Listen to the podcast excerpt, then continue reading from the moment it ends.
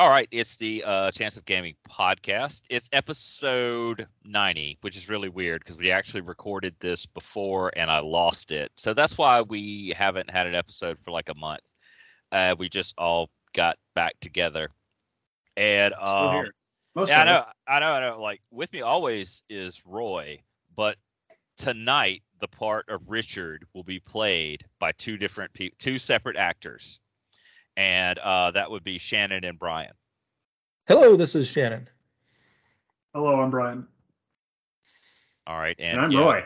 Yeah, it's look when Good job, Roy. Yeah. when there well, when there's such such a powerhouse of Richard not being here. That's that's what we have to do. We have to we get need two guys to match the the the um, the male virility, the the the raw power, the raw sexual power of Rich. Yeah. They're actually in a they're two guys in a trench coat, like you know, and th- there he is in front of So him. yeah, me at six foot with another person. Yeah, that's one person. But Rich is a really tall Rich guy. is a It's- yeah. towering figure.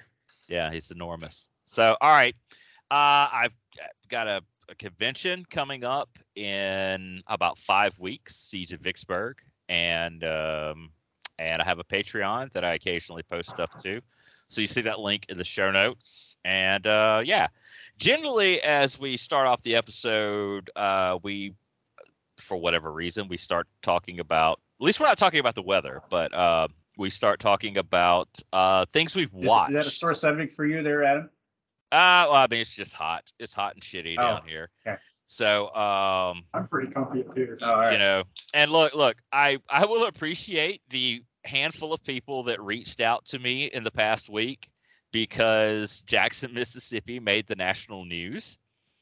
Not not about murder this time. You know, uh, Rich and I have we go back and forth between St. Louis and Jackson as to which one is the most violent city in America, but it wasn't about that this time it was about our water crisis. So I really appreciate the handful of people that reached out to check to see how I was. I actually live in a suburb of Jackson. I live in Ridgeland right now, and uh, we have our own water system. So I am safe from the toxic goo and Legionnaires disease that's coming in uh, Jackson. Nice. So yeah, really, really bad. So I appreciate that. So, uh, what have you guys been watching? Well, so I think that we've all seen the Rings of Power, right? Yes, I have. I have. Okay. Have you seen I- it, Adam? Yeah, I actually just finished uh, the last episode, and I, I have to. Okay, between it and She-Hulk, uh, I love the um, the anger that people are experiencing on the internet. You know, it's like I I read about the anger before I watch the episode, and I watch it, and I'm like, what the fuck is wrong with people?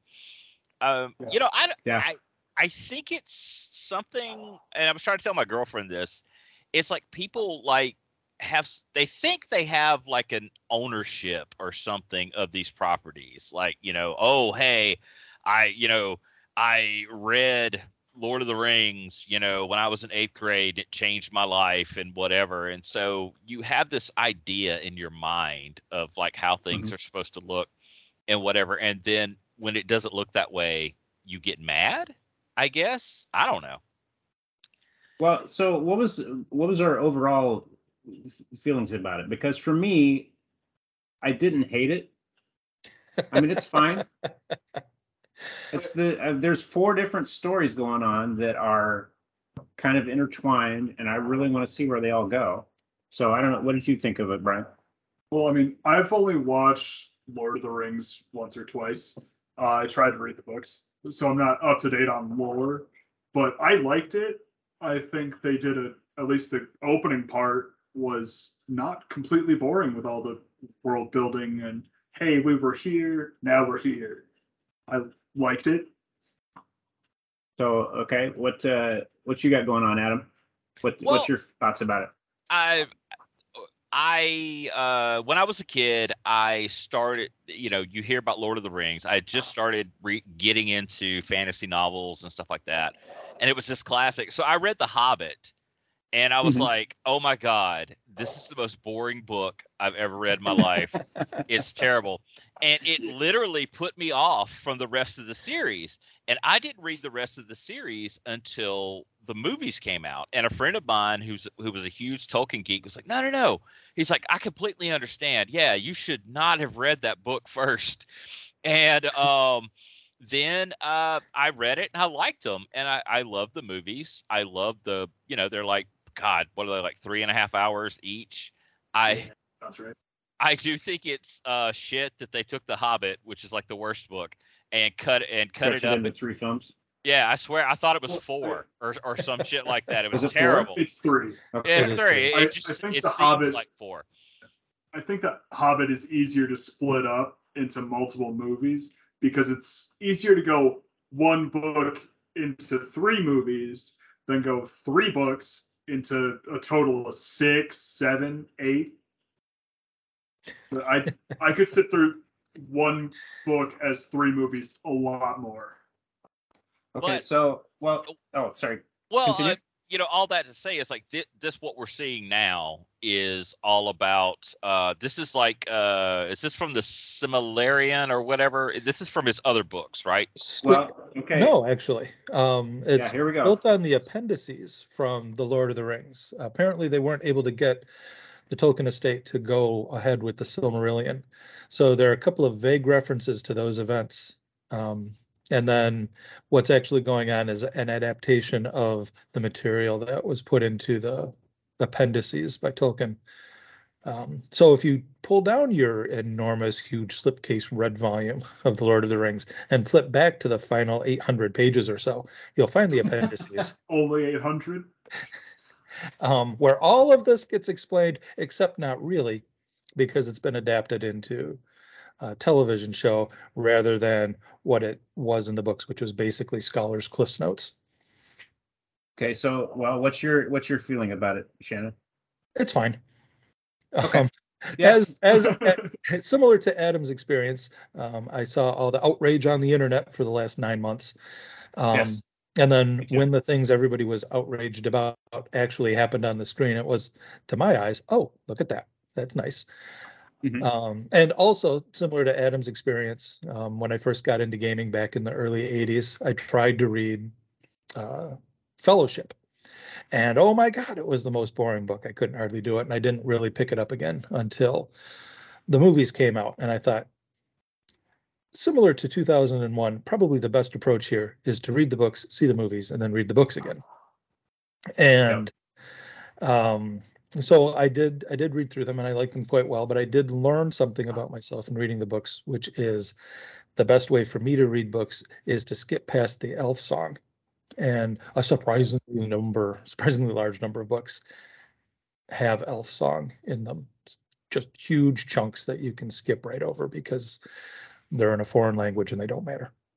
Oh, is that like so? It's like uh, uh, epic poetry, like like the Iliad. Yeah sure. I have not Okay. read that. All Um, But I have But- read more in- thick like that. like so it'll print the elven words in the book so like it's a paragraph or page or a couple pages just in not english Correct. And No. not translated.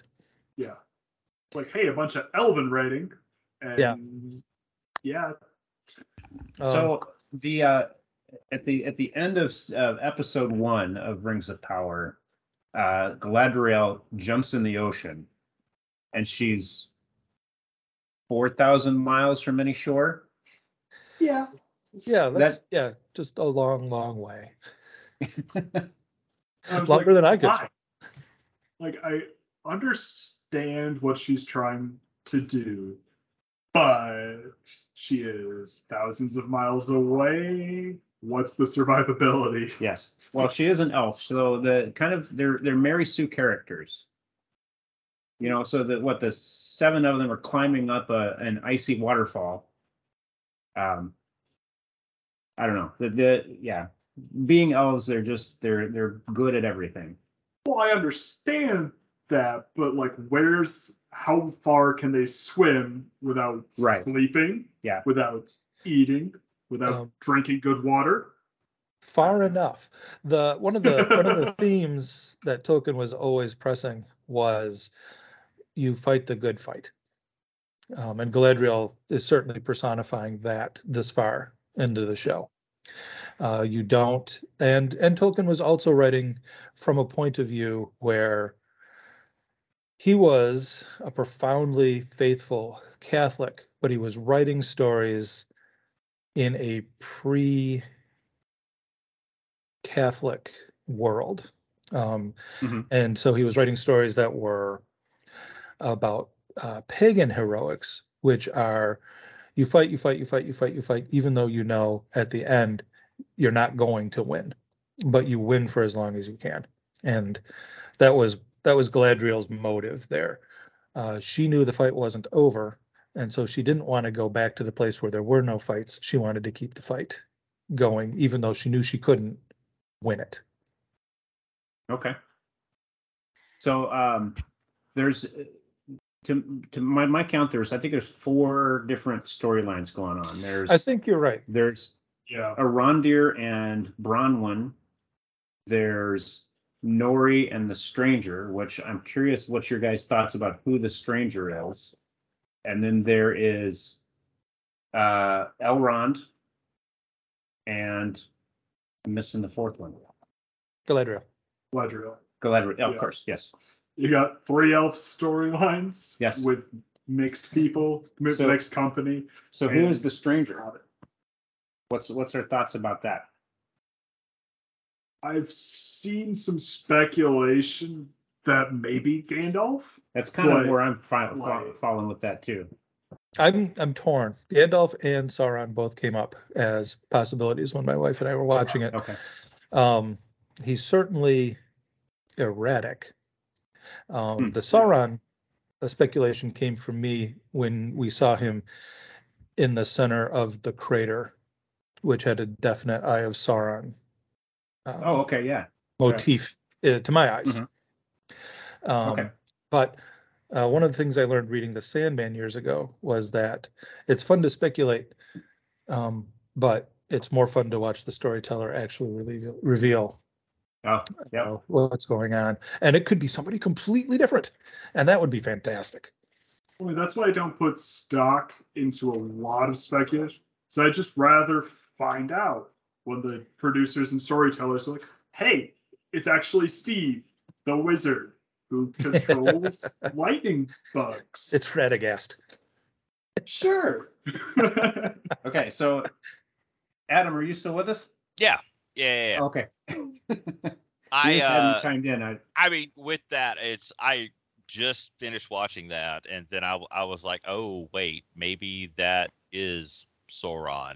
You know, uh, one thing I like the world building of their showing like the elves at their height, dwarves are at their height, and look, I love Kaza. You know, we're seeing Khazad-dûm. You know, yeah, that It's was like- that was a cool set piece. it's like Oh, look, yeah. it's before it's all fucked up and everything, before we got greedy, and then Or entire dragon came over. yeah, and then it's showing the hobbits as like this really young race, this young, stupid, idealistic race. You know, I would Mhm. argue that they're not being stupid. They're like nomadic. They understand where to hide, but they haven't like done the whole inside of mountains yet. But So they're they're a that- hunter gatherer group now. Yeah, I wouldn't. uh, I would argue priests kind of civilized, but they're they know what they're doing. They've got their stuff figured. I again, an argument can be made for stupid. They're not as great as elves and dwarves and humans, but they're not going to Well, get there. I mean, I mean, yeah, I mean, honestly, even the the ones we see in Lord of the Rings aren't that bright either. They're they're, they're just kind of you know just like eh, whatever. But uh, yeah. So that, I mean, that was good to see. I, it was. I- I, I I, enjoyed that. those guys. So, So, we want to uh, move on to She-Hulk. Well, uh, yeah. If you guys watch it at all, I've watched the first three. Yes. This is there only three that so far. Is there more Yep. coming out? Yeah, I think we got three more. I I've mean, seen, yeah, uh, it's the whole Most series. of them. Uh, No. my honestly, like my only complaint with it at all is I don't like the fourth wall breaking. I'm like, yeah, I, I'm like, is it that Deadpool's thing? That know, is It was She-Hulk's thing in the comics um, okay. early. Um, that is, if there's any one thing that is She-Hulk's thing, it is that thing. Oh, okay. Well, I mean, yay. I guess I'll, you know, give that a pass then, is because I didn't know that. I, did, I, I Yeah. didn't read it. And it's a it's a gimmick that works for some people and not so much for others. And um, but it is definitely a her thing. Well, it's we haven't seen it in the MCU, so it's new. Deadpool is around, but not MCU. It's- But I mean, yeah, dude, okay. I, I dug it. You know, I, I liked this, that, and the other. I liked, uh, you know, the the twerking didn't bother me, and uh, I fa- I famously said in front of uh, my kids, I I called her Megan Three Stallion. So um, and not instead of the Stallion. So you know, eh, it's, again, it's none of that bothers me. None of that hurts me. You know, to to see all this stuff. Yay, it's great, whatever. And uh, yeah, I it's I love what's her name from um. What was the clone related show she was in that was so awesome? That gummit. I can't even pronounce. Oh, yeah. I can't even pronounce her Uh, name. It's like On Tati- BBC. It's Tatiana Massenet Yeah, or, or something yeah. like that. It's fuck. Uh, Yeah, or, I know- I Orphan Black. when- Orphan Black. Yep, there you go. Yeah. I, I fucking love that. She's a fantastic actress in that, playing like multiple, you know, characters all differently, just amazing. And so Mhm. yeah, I mean, I dig it. It's I'll I'll continue to watch it. I like the, you know, how the thing of she's like, okay, well, I'm an attorney and I'm going to represent, you know, people that are, you know, superpower superpowered people and whatnot. So that's cool. I like Yeah. that. Now, I'm not so much in, into the MCU. Um, so tell me about Abomination because I was kind of jazzed to see Tim Roth uh, as as the Abomination. So Abomination was in the Incredible Hulk movie, which is technically in the timeline, but it is wildly regarded as one of the worst. Is that the Ang Lee, the cartoony version? No, uh, it's Tim Norton is the Hulk, Okay, and then I'm not sure who that is. Anyway, like the, yeah, it came out around uh, Iron Man. Oh yeah, it had uh it's okay. There were a lot of shitty Marvel movies and there's this is the only one that they allowed in. And it, he it was played by Edward Norton was the Hulk in it. Oh, okay. And um fuck uh yeah, it's not the Ang Lee Hulk, but it was like the one that came right after. Right. okay. And so- yeah, that that's like his origin story, how that you know, where he comes from. So because uh Banner made the serum, went or ma- Banner had the serum, went crazy one too many times, so they gave a variation of the serum to the uh, to Abomination, or the guy, or I forgot his. Um, Yeah. And Oh, then Emil yeah, Lagasse. No. because then Abomination was supposed to hold or stop the Hulk. Um, then had a change of like thought process of maybe I'm not the good guy, and then completely rages, destroys Harlem, and so the Hulk and Abomination fight. Okay. All right. but yeah, I and of course you saw him. I I was very surprised to see him in uh Doctor Sh- Strange, the last Doctor Strange movie. You you get that glimpse of him, and you know everybody was like, "What the hell is he there Oh. for?" And yeah, that Well, was. he was fun. also in uh, Shang Chi. Oh, sorry. Yes. Abomination and Not- Wong. yeah, yeah, yeah. It was. It, you're right. That's what it was. It was Shang Chi, not the. But- yeah, yep. Anyway, uh, I also I watched uh Love and Thunder today. Oh, Oh, yeah. Yeah, I've seen that. I saw that recently. I I've been wanting to see it for a long time. Finally got to see it, and uh, yeah, fucking loved it. It was yeah hysterical. I love the idea of a jealous weapon. Yeah. And I just love those shots of whenever his little a- the axe I, I forget the name uh creeps into the shot like when he's trying to talk to like his hammer. Yeah, that was hysterical. Fucking loved it. Uh, but yeah, I mean, it's Taika Waititi. Of course, it's going to be great. Uh, probably my favorite Marvel movie was the other Thor one. Uh, there was Thor, The Dark World, and then Ragnarok. He's Ragnarok. a friend yeah. from work. Yeah, yeah, fucking love Oh yeah. Yeah, And that was a um kid, I think make make a a make a wish kid said, Hey, it's a Hulk and Hulk and Thor are together. He's my friend from work. Yeah. It's cute. I loved it. but I dug it. Uh, has any of you guys watched uh, Reservation Dogs? it's on my list. And that's, Fantastic. what- that's on Hulu, I think, right? Yep. Yeah. Absolutely fantastic. Highly recommend it. It's back. Uh, have you guys watched The Bear?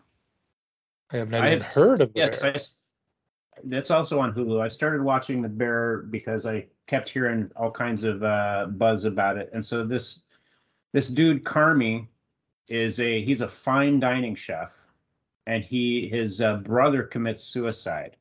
His brother runs the family Italian beef sandwich shop in Chicago, so he has to kind of give up his his highfalutin you know foodie career to come home and run the sam- sandwich shop. So he kind of tries to, he's there kind of trying to mend fences and reform and build friendships with uh, everybody that he's working with. And he gets a lot of pushback from people around him because they don't want to do all of his highfalutin uh, things that he wants to do to turn the turn the sandwich shop around. And he's in in hock to uh, a loan shark for three hundred thousand dollars.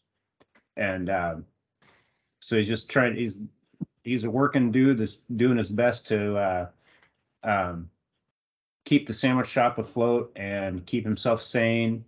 Um, and kind of get to the, to the core of why his brother committed suicide.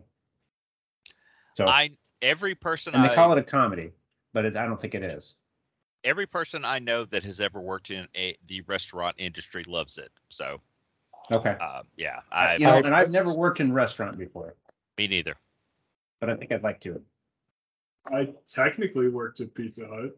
I mean, it was four hours a week, but Uh, I, I've worked I've worked fast food. I mean, I've worked uh, Arby's for 39 hours a week. You know, that's that's the American thing where they cut you off at 39 hours so they don't have to pay you benefits.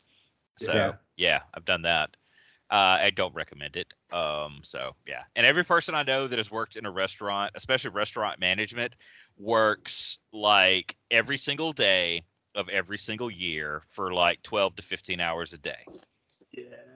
a lot of substance abuse, uh, a lot of uh, problems, and uh, yeah, can't say I'd recommend that either. So No, all right. Well, If we're All right. also not recommending jobs, I would not recommend Amazon.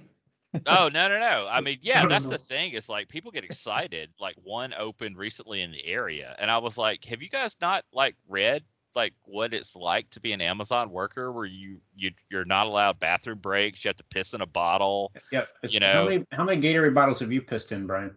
So I have not pissed in any. I worked in a delivery station, so there was more breaks. It was more laid back. All of that's quotation marks because it's still rushed. Uh, it's like I could mo- probably get a break whenever I needed one, but we were scheduled for 40 hours. So the one up in GR I was at was 1:20 a.m. to 11:50 a.m. Um, then they could call mandatory extra time for 50 hours or 60 hours. Nice. So my schedule was originally Monday, Thursday, Monday, Tuesday. I could get forced to work Friday to work 50. Then I could get forced to work Saturday for 60. Man alive. Yeah. I'll tell I'll tell you like a another thing is like they tempt you in with like all right if you come to work for us if you work for X amount of time whatever you get stock options, but every you just go on the internet every single fucking person will tell you you will be fired the day before you qualify for those stock options and rehired the next day. It Yeah. just I never should've happens. left. It's it's But- fuck, it's a shit it's a shit place to work for. But But, anyway, like, I even as a grunt did not like it, but I could make more than my salary managers over like hours. If I worked a lot of overtime, I could technically make more year to year because they would get paid, they'd get stock options, but then they'd also like, you want to work a 13 hour day? You want to do it five times? But Mm. but big salary doesn't mean a lot. Right. Yeah. Um. So House of the Dragon. Yes. Are any of you guys watching it besides me? No, I look. I, I I do not have HBO Max.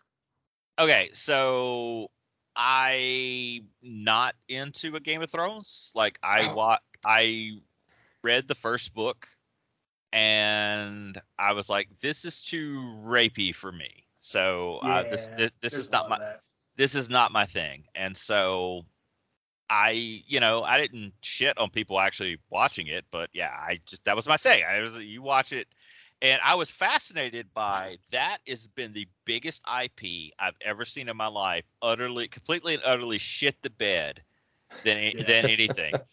Well, I, I mean, I watched Game of Thrones twice. Yeah. Oh, well, like people, I people hate that fucking ending so bad that Yeah, it, tur- it's it bad. turned them off from it. It Nope. went it went from like people like wearing the I drink and no things shirts and uh stuff to people just like, yeah, I don't give a shit. All So- those Name poor little child girls Daenerys. named Siri. Yeah. Oh yeah, yeah, yeah. And and so um when the history of the uh the the book of this uh, House of the Dragon book came out, I was like, oh wait, uh, you know I'm a big history guy, and I love absolutely love the idea of fantasy history. There's a few books like this where they write the novel like it's a history book and like what you would read and you know if you were you know reading about this house so i really thought that was cool and i picked it up and i read it and i liked it. And so when they came out with the show i was like okay cool i'll watch this too. And uh yeah it was great i Well, i like so- it so far Now, we are so on, here on this podcast. We have an official stance. We are expressly against the burning of children. that's fair. Yes. So Oh, yeah. stands. shit So i forgot we- about that yeah Are you? Is has there been any burning of children? no In, uh, in House of the Dragon. no there's not been any burning of children in house of the dragon Okay. Un- So un- unlike some- the Game of Thrones uh, TV show, where we Okay. had where we had to make a stand. We had to make a stand. We had to come out. We had to be brave and come out against the burning of children. No one else would. No one else had the line. courage to. Yep. We had to draw that hard line of it. And okay. uh, All right. You you may continue to watch then, Adam. yeah. And so oh, there- trust me, the minute a child some- gets burned, I'm I'm out. I'm done. All right. Good. there is never on-screen burning of children in Game of Thrones, but there definitely is. Is um, I think mid-season there's some live children at a farmhouse, and then a couple episodes scenes later, there's some bodies that they said they got at a farmhouse. This is in Game of Thrones. This is Game of Thrones. Okay. Yep. All right. and then at the end with the terrible ending that you know one liked there's some implied burning of children Yeah. she so takes the dragon burns down the city there could be children that's why we decided that we're yeah we're that's our official stance. We're against the burning of children. but yeah Which It's okay, bold. It's a bold move. yeah, Bold it step. is. It is. Yep. That's that's that's a bold move, Cotton. Let's see how that works out. it's a bold move for 2022 You know And who's it's not against the burning of children? With Uncle Owen and Aunt Beru. Oh, that's true. Yeah. not children we're good that's true. Yep. Yeah, that's the burn the burning of uncles and aunts. That's okay. that if it's used correctly it's good But you know who's not against the burning of children? Dan Carlin. Yeah, So he hasn't made a stance. no, exactly. And sure, after after he hears that, he'll be right on. He'll get right Are on you it. are you sure in all the hours of him talking, he's never really come out against it? Because he Mm, Well- talks talks a lot of hours. It's true. Yes. Yep. but he, he talks about other people burning children. So I yeah, I don't know. Anyway, Doesn't get very judgy though, does he? No. so we're So- are we moving on? Yeah. What about what about Sandman? Uh, What my about Sandman? Saw it. She liked it. I, I haven't watched it. Is that a, It, that's a uh, movie? Netflix TV show. Oh, okay. Netflix TV series. It enjoyed the same uh, Twitter outrage that uh, Rings of Power has with uh, Everything now is getting complained. with with casting choices um, and and changes to the stories. Um, and I read those comic books when they were in their initial run, and they were they were fantastic. And most of the things people are crabbing about on the show were explicitly present in the comics. Um, Okay, and so and- it's very weird to watch people claim to be fans of the property and so completely misread what was right in front of them. And holy shit, my favorite thing has been Neil Gaiman commenting on every complaint. It's like, I'm Indeed. sorry. Yeah, I just fucking loved it. He's like, I'm sorry, did you not read the books? That's exactly what I was talking about. Especially when they go like, that's not what Neil Gaiman was trying to do. He'll comment like, I assure you that is what exactly what I was trying to do. I'm sorry you missed that. Yeah, So, oh yeah. Fantastic. there was um there was one Neil Gaiman comment I I saw that uh, was really fantastic. Somebody had done um, a YouTube about death specifically and what death looks like. And in the original comic, the first time we see death is when she meets the character Franklin, who in the comic books is like a 12 year old white kid playing soccer. And so she's this goth chick. And in the mm, series, the first time we see death is right after she meets the character Franklin, who's this 20 something black guy playing soccer in the park. And so this guy in the video's point was maybe the way we all perceive death is based on the perception of the person she encounters first in the first story we see because she's that character's death. And so we're stuck perceiving that character death in the way Franklin did in Hmm, both Okay. in both series. And Neil Gaiman came along and said, "That's really good." And I was impressed that he uh, that he was willing to go along with that notion. Um, I remember everybody saying, "Oh, Death looks like Tori Amos," and him saying, Oh yeah. "Yeah." I Um, forgot about that. Yep. back back in the day.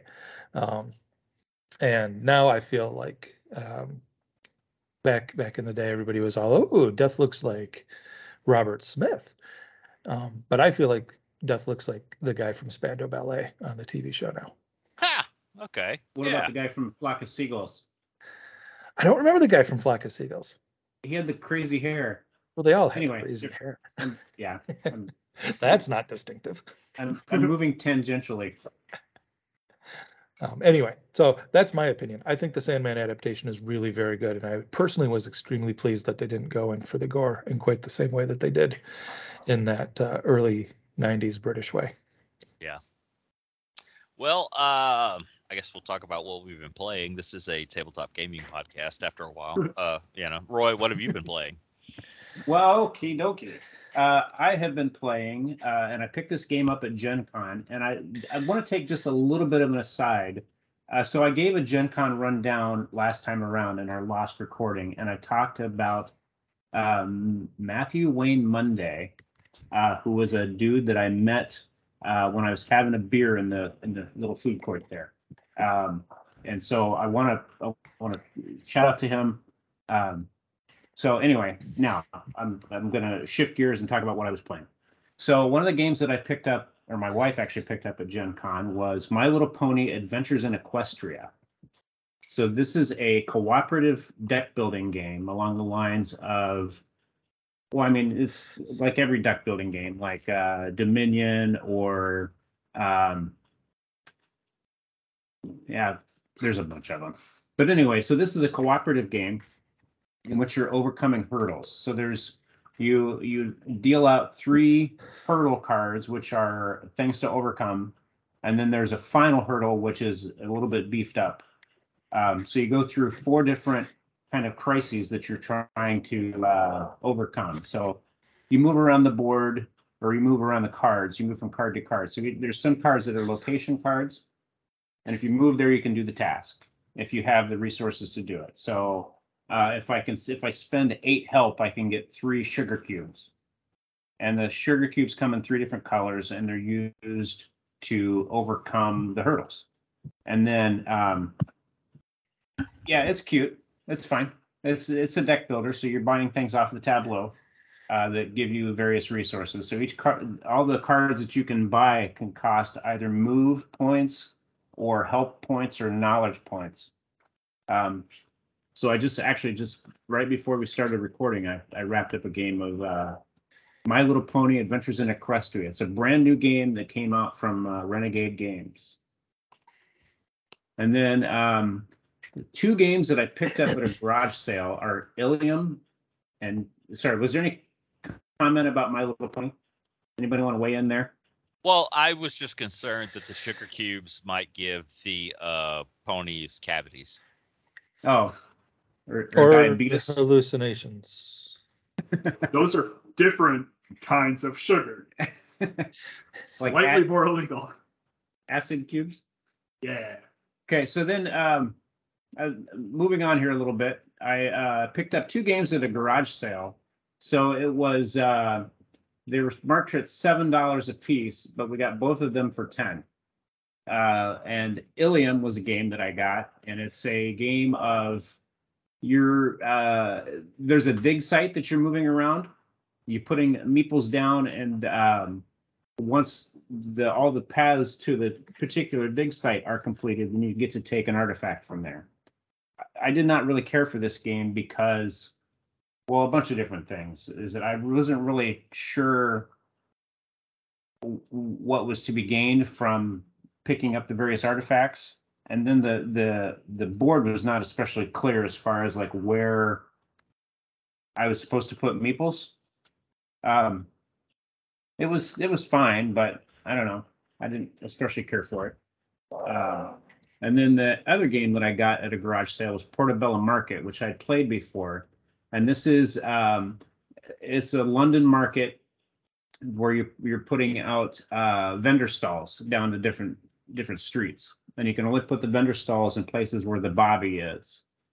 And so he moves from block to block. You can move him around, and you have to pay victory points to move him um, you fill up the street with vendor stalls, and then at some point you can score the number of points that uh, you know that are there on the spaces where you are.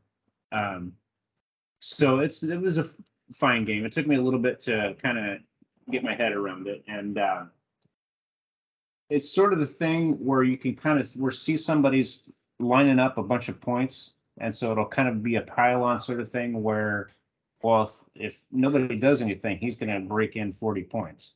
And so there was one situation where I I did that, and everybody could see that I was about ready to to score big on it, and nobody did anything. Um, so I I said, well, I guess these points are mine then. So, Um, all right. So, are, are you just selling mushrooms at the Portobello Market? No, you know, there says that there's nothing about mushrooms in there other than the name. Um, All but right. yeah, it goes it goes together with the uh, with the sugar cubes, I guess. Okay. This Got is the why. acid thi- cubes and the good mushrooms. This is why I have trust issues. Okay. And uh, so then the last game I've been playing is with, uh, but it's uh, starting a brand new D and D group with Brian, who's across the table from me. He's going to be the DM. So we've gone through character creation. Um, it's I I'm the most experienced player. Well, I guess after Brian, or no, Kind of a- playing longer. okay, alongside, but he knows the rules better. But then we've got uh, three newbies, which is kind of interesting to to um, kind of re-experience the kind of the wonder of like, well, I can do this. So there's I'm not. What's what are the rules for me? You know, uh, jumping off of a cliff and trying to grab the eagle as it goes soaring by. Well, there's really no rules there, so let's kind of game it out and figure it out. Um, so we have not actually start, we have we had one combat, which is kind of an example combat that he ran. Um, and I'll let him speak more about that. But I'm excited. We're uh, our next session is coming up this next week. All right. So, So are you Adam, playing? what are, you you up to? Are you Oh, playing yeah. Spelljammer or not? Uh, we're playing regular five E. Yeah. If But- it's if it's someone's first time, I don't want to jump into Spelljammer or I don't know the rules. It's easier if two of us know what we're doing. We are gonna s- we're gonna speak about Spelljammer here a little bit later though. That's been like the uh the first 5e product I've really bought with an intention to play. Um, was that? Oh. Uh, yeah. Uh, I I Do you do you have a copy in hand now? yeah I do. I Okay. am completely and utterly like fascinated by uh, just I love the idea of uh, getting fa- like fantasy spaceships. Oh yeah. It's just kind of a you know a really cool thing. Uh, but yeah, I, I just thought it was cool. So um, I just jumped all that up, jumped all over it. So Well, and some of the races just get fun because there's like flying squirrels. I know it's a different name, but like every foot of movement you go down, you can go over five feet. For so it's just gliding around the battlefield. Well, we're not talking about the Hadozee, are we? Spelljammer races. Okay. All right. Because we're gonna talk about we're gonna talk about that a little bit later. Okay. All right. I just like squirrels. Okay. Flying squirrel, not not the flying ape. all right. Indeed. Sure. So Okay. what I've had a chance to play, uh, I number uh, the first thing was Warcry. Its interest is fired back up for it, and I mean, look, I, I, I get it. A lot of these games, I'm honestly surprised, like years later, to be like, oh, this game is still being supported. That is not what I expected. So I guess I'll start playing again. And uh, uh yeah, so with Warcry, uh, my girlfriend and I drove down to Hattiesburg, about an hour and a half away, and uh, got in a game. And I'll play again this coming weekend at HubCon. But uh, yeah, it's just a lot of fun. It plays on a really small gaming area, uh, probably three by two, if that, and about uh, eight figures per side. And uh, yeah, just really neat. Uh, it's Okay. really fun, easy game to play, and yeah.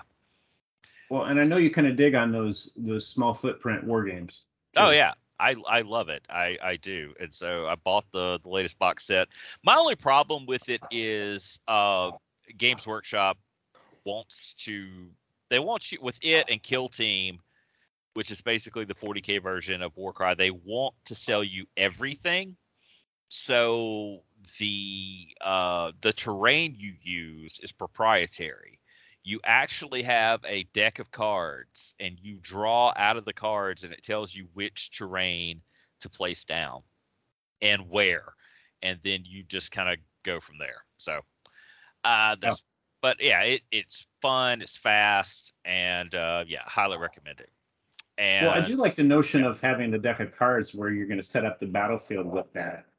Oh yeah, it's it's yeah, it it's really not. The only problem is it's just fucking expensive. Like if you Yeah. had to, if you ended up buying every single set that comes out, uh, yeah, because this Games Workshop, it gets really expensive. Yep. But Yeah. anyway, uh, surprisingly, and again, I've talked about this on this show so many times. I have no idea the fickle heart of the gamer and the um the store owner heart. I don't I do not understand what makes either a gamer or store owner wake up one day and suddenly go, "Hey, you know what? We're going to play this game now."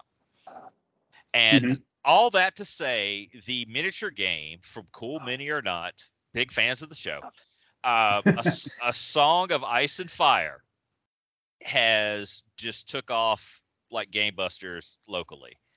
And i don't I, part of it is uh, my store owner said um, the house of the dragon uh, show ha- had kind of like Mhm. reki- rekindled interest in it. And uh, yeah.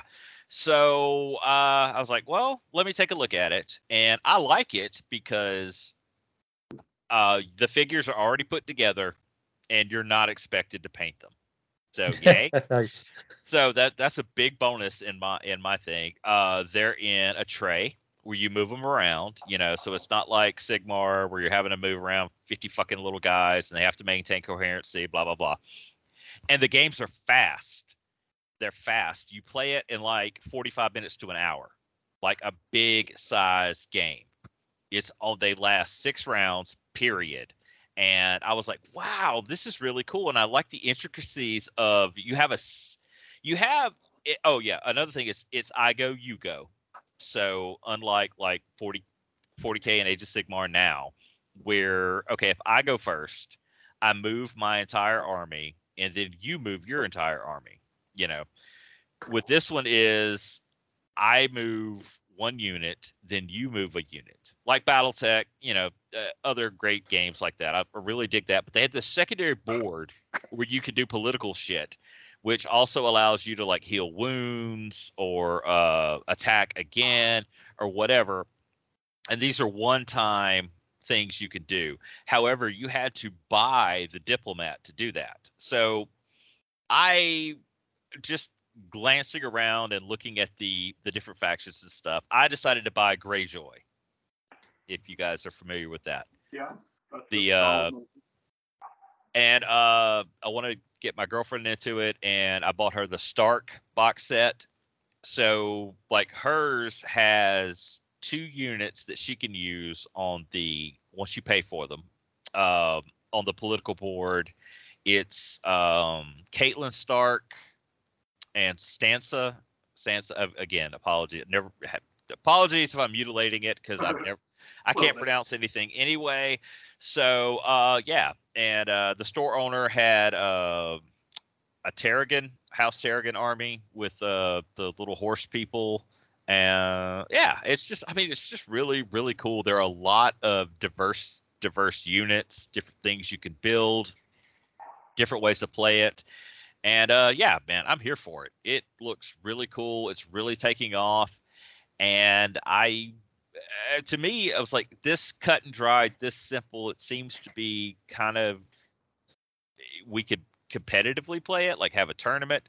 And apparently, looking at the website, which will be linked in the show notes, there is like uh, they there is a scene for it. Uh, they recently had the U.S. National Championships apparently in July. So uh, yeah, so that's kind of cool. I mean, I dig it. Again, I don't really, I don't give a shit about like the the books or the TV show or whatever. Um, in fact, I would probably understand more if they did like House of the Dragon armies because I've read that book. But uh, it's fun. It's the factions seem to be really detailed and different from each other and have their own, you know, strengths and weaknesses. And so, but yeah, like it a lot. Yeah. Oh, uh, so you mentioned the the political board. Uh, so I think I remember us talking about this before, and so like for example, uh, the imp is not a battle unit. He is not. So he goes onto the political board, and is there any kind of like tactical movement on the political board? Um, just thinking offhand, all right, the political board, there are like I think six different things you can do. I know one of them is like heal a unit can heal three wounds. Uh, another one is a unit can make an attack, and so that is in addition to its attack. So you can have a unit attack twice. Okay. So I know when I've played, I've wanted to get that first, not only to be able to attack twice, but to deny my opponent the ability of do it. The other thing, oh, another one that's fun is to make an enemy unit take a panic test. All right, the panic test is like, all right, if you hit me and you like kill one guy, at least one guy, I have to take a panic test. And so I roll my leadership dice and I roll a d3 at the same time. And if I fail, I immediately take the d3 casualties. So, Oh. really, it's just interesting. And I think there's another one that's movement. One thing I don't have a lot of experience with because we're just learning is there is a separate like mission card deck and uh, things you could do during the game. But we'll get back to that at some point. But yeah, I, I simply the fact that I can just take it out of the box, put it down, and play it. I love it. So yay. So there you go. So Rich, what you been playing? Rich is not here. I know, sad. Okay, all right. So uh, I guess we'll go with Brian. What is D and D Uh, one? So D and D one is unofficially sixth edition. So it's the newest coming out. Uh, I think it's releasing in two years. But they did a play test. They got some rules down. Uh, they look good. I mean, they're stressing parts of characters that aren't normally used, like backgrounds. But you can have a fighter, and then you get all of his like, you get weapons because you're a fighter. They're changing that so you can be a fighter, but you have to pick a background that works with the fighter because you get your starting equipment through your fighter. Um, they also took away uh, races or the race bonuses. So like elves get plus two to dex. They took all those away. They put them into the background. So if you want to be a fighter, you get your background and you get your for your background, you get your equipment, get your bonuses. I think you get some proficiencies. So like if you're a thief, you get proficiencies in thieving things. And it's just a changing things. I think it works better. The background's changed, it made attacking or some attacking better, at least in 5e. On an unarmed attack, bad. You just punch the guy, you do your strength damage. Like strength damage is anywhere between zero and five. But punching a guy in D and D one, you can grapple him so he can't move, can't really take attack. You can just push him five feet, or you can just do the strength damage. There's a lot of things that's changing that highlight some unused parts in 5e while still generally making the game better. Have you played the grapple rules? Um, in 5e, yes, it's hard because Yeah. part of the attack is you have to make a grapple attack. So that has to, so you have to roll your strength, so if you, athletics, your athletics versus their athletics. So athletics is a sub Right. trait of strength. So if I roll, if I'm a bar, if I'm a raging barbarian, and I roll a 16, the uh, wizard, the the wizard who's just bad at strength, can beat that. This way, it's if I hit you, my attack beats your armor rating, Right. I can just grapple you, Okay. which I feel like makes more sense. Grapple has been a, a problem in the game since AD&D. Uh, so it's good to hear that they're still working on it. Well, this just opens it up to more fun breaking because there's a Aarakocra race, which are bird people. I saw a video of like you're an unarmed fighter, you run up to the guy, you punch him to grapple him, you fly ten feet in the air, you drop him, so he takes falling damage. Then he's prone, so he's laying down. Right. you Fly down and punch him again. And since he's prone, you get advantage to attack him. So you roll twice, take the higher. Right. It's more fun For More some chaos. people. for the guy not on the ground. Okay. Well, uh, look, I I've seen a lot of people talk about um, the different races and whatnot you could do. Like there's cat people and dog people and all this stuff, but there are no ducks, no ducks at all. So don't know what I that's could about. make a duck. Oversight. Yeah, Howard. Like, because the races, it used to be like, elf, elf, elf gives you plus two to dex. Then there's sub races, which, which gives you like plus one to something. They took the bonuses out of that to make it like, if I want to play a rogue, the best race based on improvements is an elf. But now I can go, I want to be a half elf. I want to be a rogue. That's an orc. You can do that, hmm and then just pick a better background. but I got my six five orc that's sneaking around, gabbing you with that. So you've got uh, the the races are really just more for flavor now. It's all based in the background more. Well, so like you still have race things because like elves are magical, so they can take a four hour nap versus everyone else taking an 8 Mhm. So like it's there's still decisions to make on race. Like it's not getting rid of everything, but it's more race can fit into your playstyle. So you're not as focused on I want to be a rogue, but I Oh, also So I have to be an elf. you don't have to. Or yeah, it's better. okay. It's like your main stat is dex, dexterity. You want to get that up. Best way to do that is elf, goblin, halfling. I tend to make suboptimal choices just just for flavor. Well, you're just a human. Well, yeah, exactly. I tend to make suboptimal choices because I don't really know what I'm doing.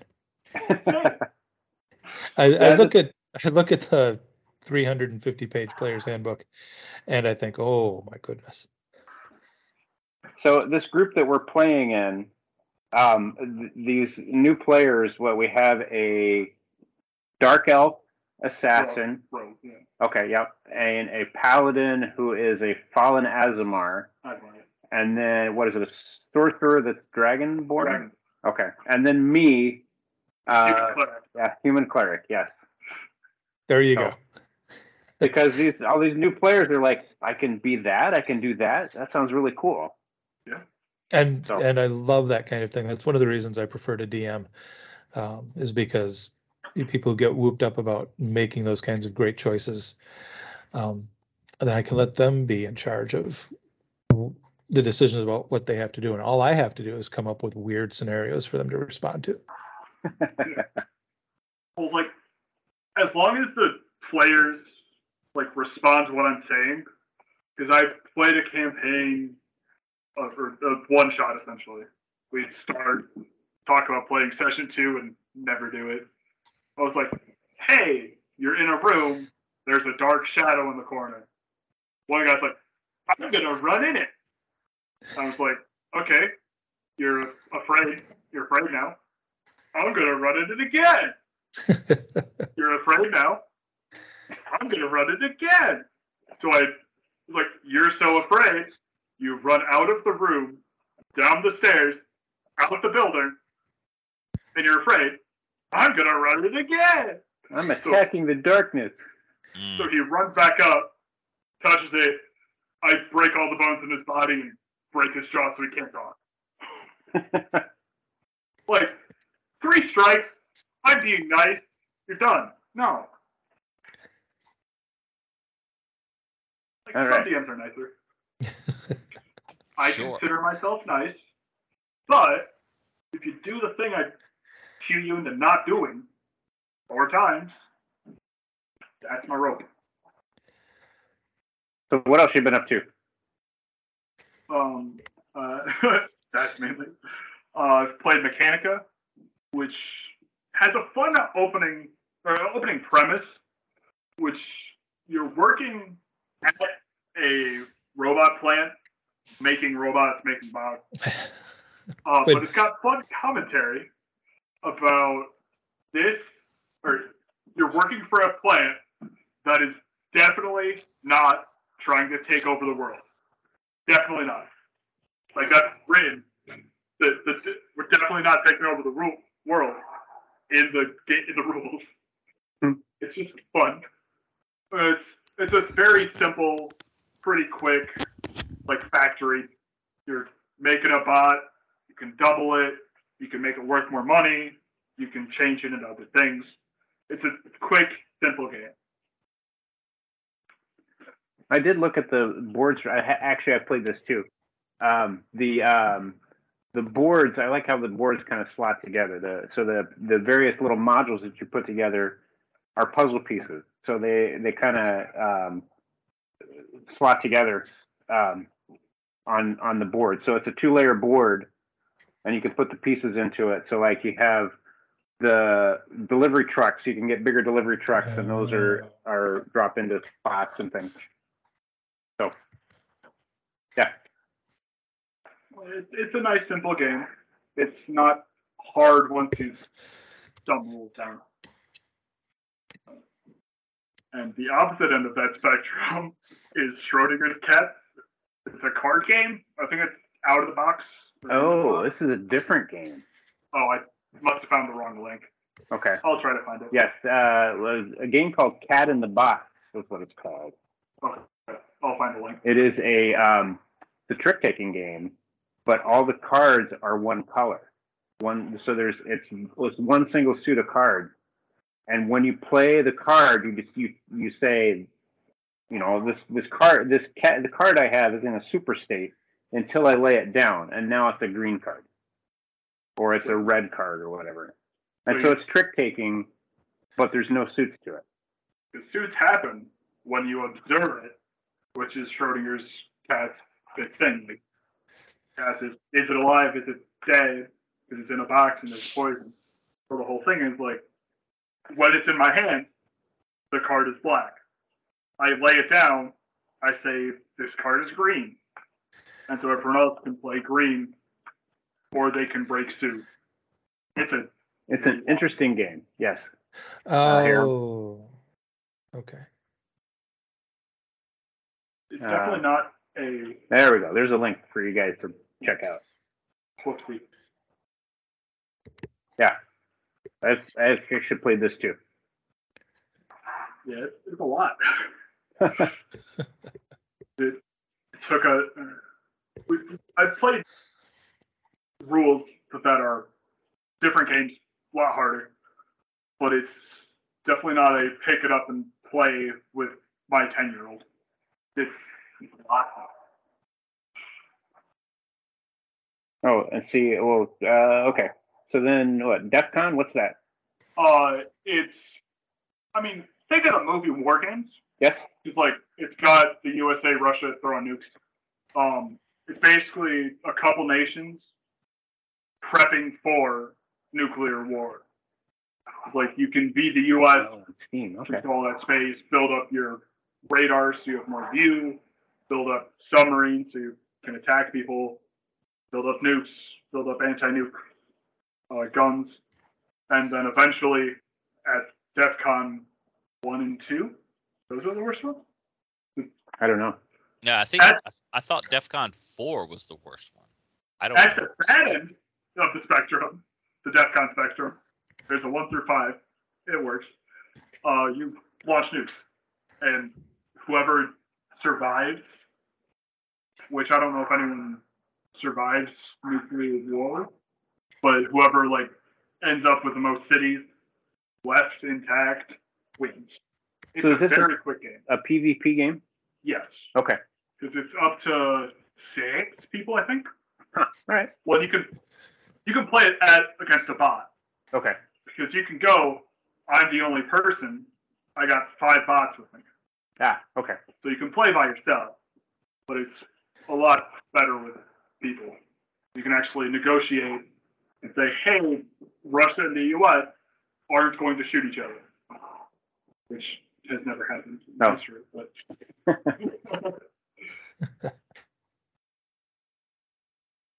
All right. So let's see. It looks like we're on to Shannon. Hello. What are you going to So- tell us about? Um, this past year, most of my actual role playing gaming has been DMing five edition uh, with nieces and nephews who are interested in the game, and that's been fun. Um, it's good to be uh, the uncle playing with these uh, tweens. They're aging between twelve and and my son is seventeen uh, when uh, we've been playing and I've got each family uh, player's handbook so that they can work through uh, generating their own characters. And I uh, started with a little five room dungeon uh, that I bought online from One Page Mage, um, and uh, tweaked that a little bit to give them uh, a sort of a pre-encounter. And it took, as it always does, about an hour for them to battle some twig blights. Uh, real basic small monsters, but they didn't know what they were up against, and so they tried this and they tried that, and they and they fretted and they fraud, but they they had a lot of fun and they got through that dungeon and enjoyed it and got back to town and got rewarded. And then in the next session, we did an overland adventure from the small town where they were to the to the big town, uh, a couple of days travel away, and they met some brigands and they met some zom uh, not zombies, skeletons. And as they approached town, one of the characters decided that he was gonna burn the farmlands. And so he did that and they got to town and he got arrested. And so the third session was a trial. And the rest of uh, the party uh, was all, yeah, he burned the farmlands. He's he's not good because they because uh, as cousins they had all gotten frustrated with his play style. And so as DM, I just got to sit back and say, okay, here's an action that you took. Here are some consequences. Let's see what what happens. And um, so they they had the they had the trial, but while they were waiting for the trial to start, they all decided to wander around town and just buy stuff. And so most of that session was actually just a shopping excursion with them looking in the player's handbook and saying, "Can I buy this?" And me saying, "How much gold do you have?" Mhm. Um, and so they're just having fun playing the game rather than gaming the rules. Yep. And it's it's just it is a lot of fun to watch that. They said, "Well, what does the town look like?" I said, "Well, the town looks generally like this." And I had this big oval drawn on a piece of paper, and here's a district, and here's a district, and here's a district. And the next time they came back, they had completely filled in the town map with Nice. all the things that they were interested in seeing. Yep. Um, and that that makes the DM's job uh, just so much easier because oh they're interested in this and it's in this part of town i can set up encounters i can set up npcs i can respond to what they want to do and they will have fun doing that and and my other goal with that was to make sure they had a safe place to learn how to play the game to learn how to do role playing to learn how to handle players who were um, employing different play styles than maybe they wanted to. Um, because as the grown up in the room, I was able to see what was going on from the grown up in the room's point of view and not just as the DM's point of view and feeling like, oh, I've got to, I've got to control this. I've got to maintain the story. I've got to maintain the illusion. No, all I really need to do is make sure they're enjoying themselves, that we're nodding in the direction of the rules so that they know that there are things that they can look up and cope with. And Mhm. also um, manage just sort of making sure that nobody's feelings really get hurt in the interpersonal part of it. That's- and so that's awesome. been that's been um, a lot of fun. And in fact, they've gone off and played with other groups with their own in their own age cohort, which is what they should be doing. They should not be Mhm. relying on a 50 year old man, no matter how funny I am, to be their dungeon master. They should So how how Yeah. often are you are you you so you, you said you've kind of you've you fly little bird, but yeah, we've had uh, we've how had much- about five sessions over the past year. Okay, um, is it kind of like a, a Thanksgiving sort of thing? Uh, everybody's in town. Oh, Uh, okay. It's it's it's your sort of in the first place standard issue. Coordinate everybody's schedule and get everything together. In fact, that was Oh. probably the second lesson I taught them. Always the the the, the heaviest task to overcome. Yep, was this is always the hardest part of play is getting everybody together at the same time. Yeah. Um, Yep. one of my one of my nephews has uh, health issues, and so scheduling around uh, making sure that he's healthy enough to play has been Mhm. another um, another task in itself.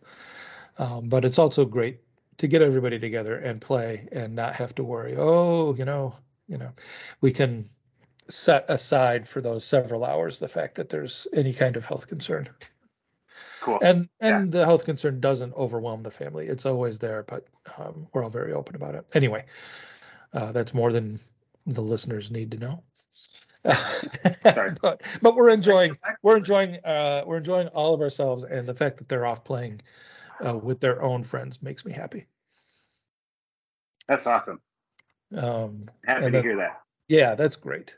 And um, you know, one of these days I would like to get back to a real live table with real live adults. I haven't actually been at a table um, since the last time Roy and I were at a table hmm uh, together pre-pandemic. We did a couple of online sessions with that group. Um, but my job is sitting in front of a computer all day, um, making things happen. And so when the time comes to play games, I'm not super enthused about sitting down at a computer um, and doing online play.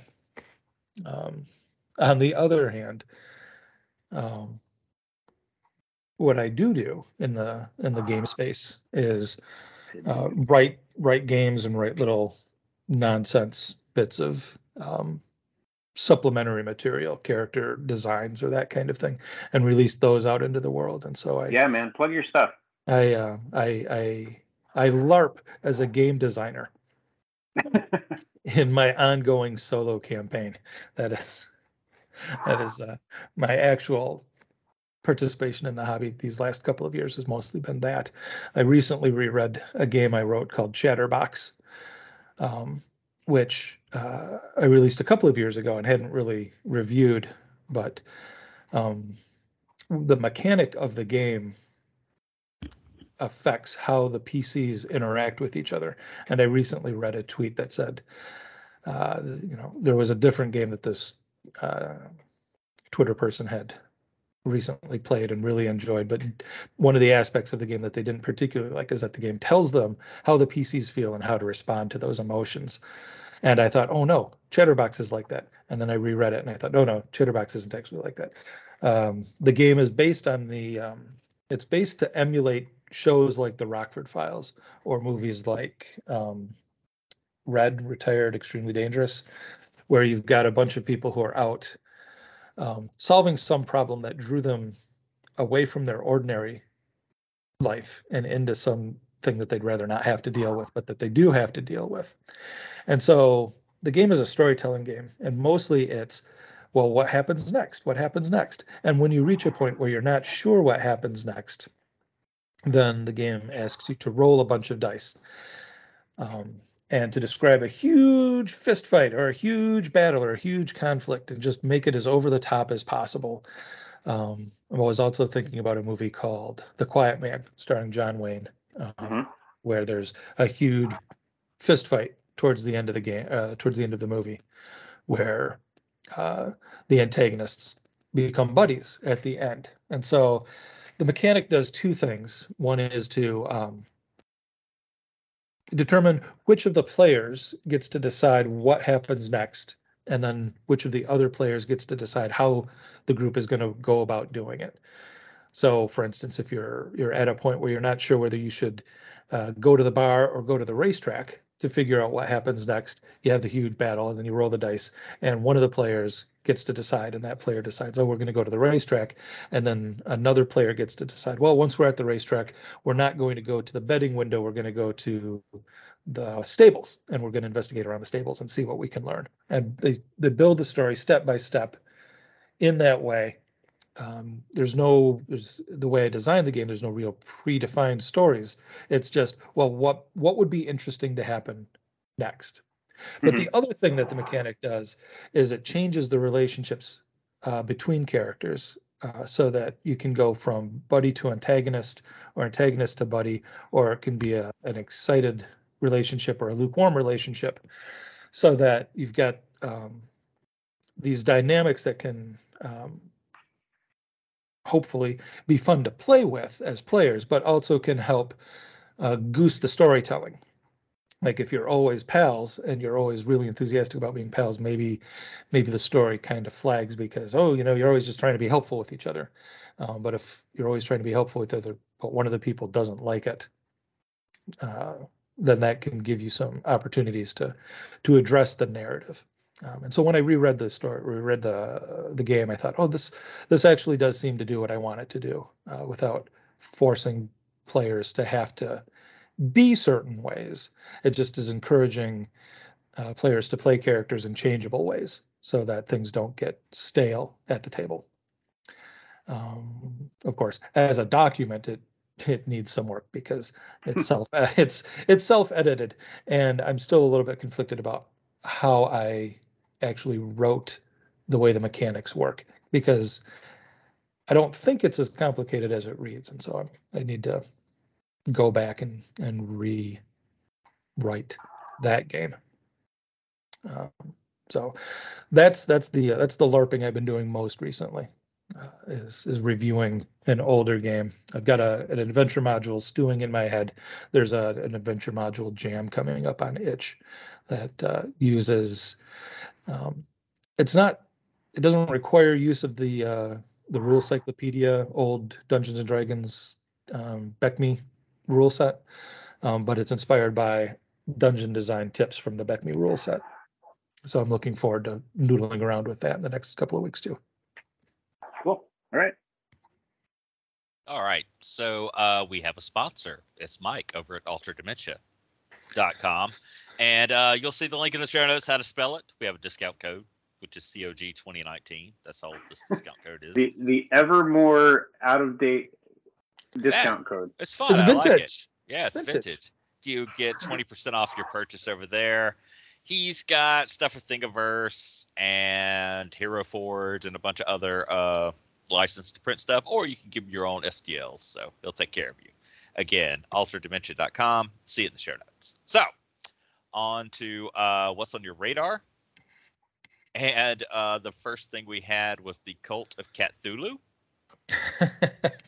Yeah, I saw that. I thought it kind of looked pretty silly.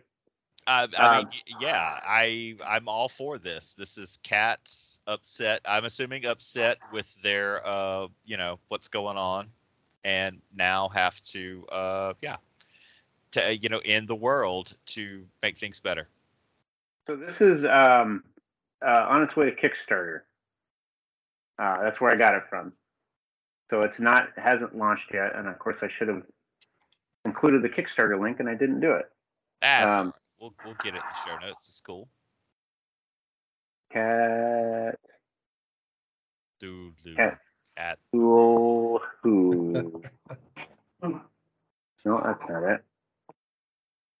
Um, yeah. So I thought it looks kind of silly and kind of fun, so I put that on there. So it does appear to be a um, like a social deduction sort of game, um, where you have cultists, where you have investigators, and you're not sure who's what.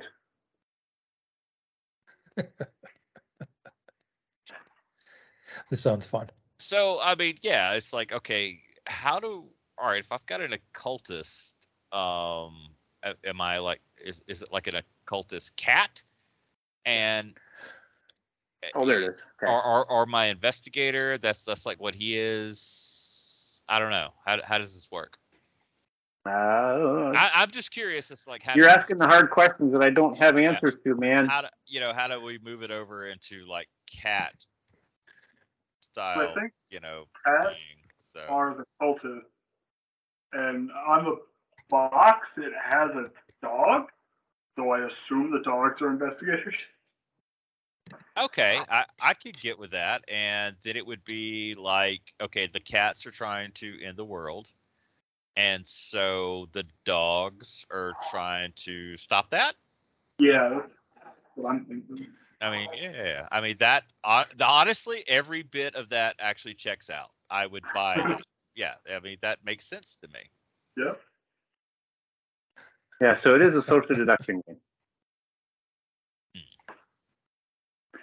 And then I have the second item here too, which also looked interesting.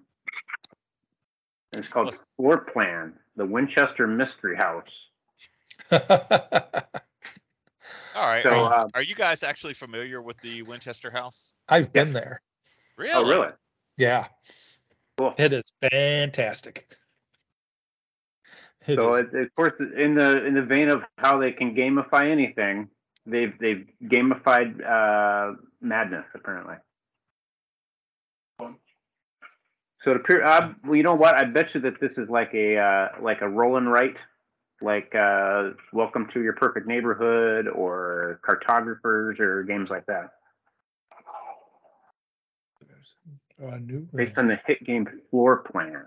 All right, so what does that look like? Yeah, it, it looks like a roll and write like welcome to your neighborhood. Yeah.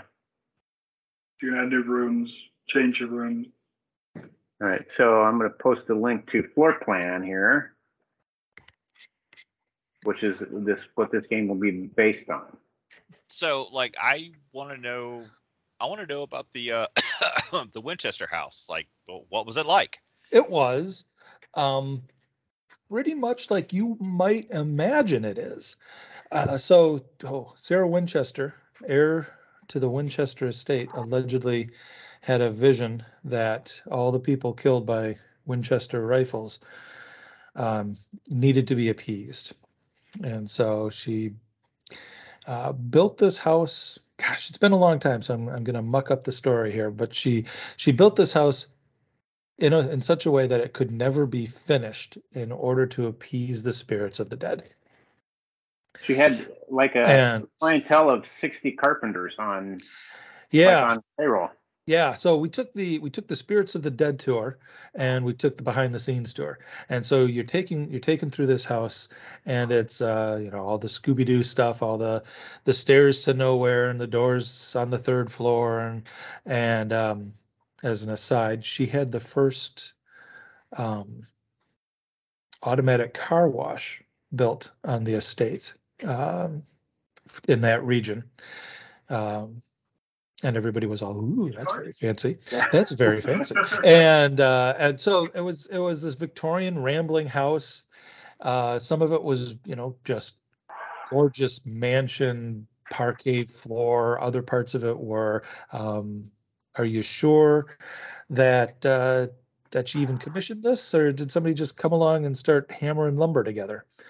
Um, and and there's so there's a story here and there's a story there and it's the spirits of the spirits of the dead the spirits of the dead no poor sarah winchester.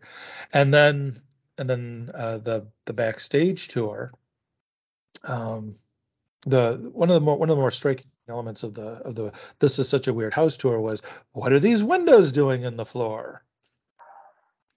And um and then the backstage tour was uh, well you know this is a huge victorian house and and the basement was used for a lot of things and um, among those things was here's a bunch of plants down here and those windows in the floor were actually windows to let the sunlight in.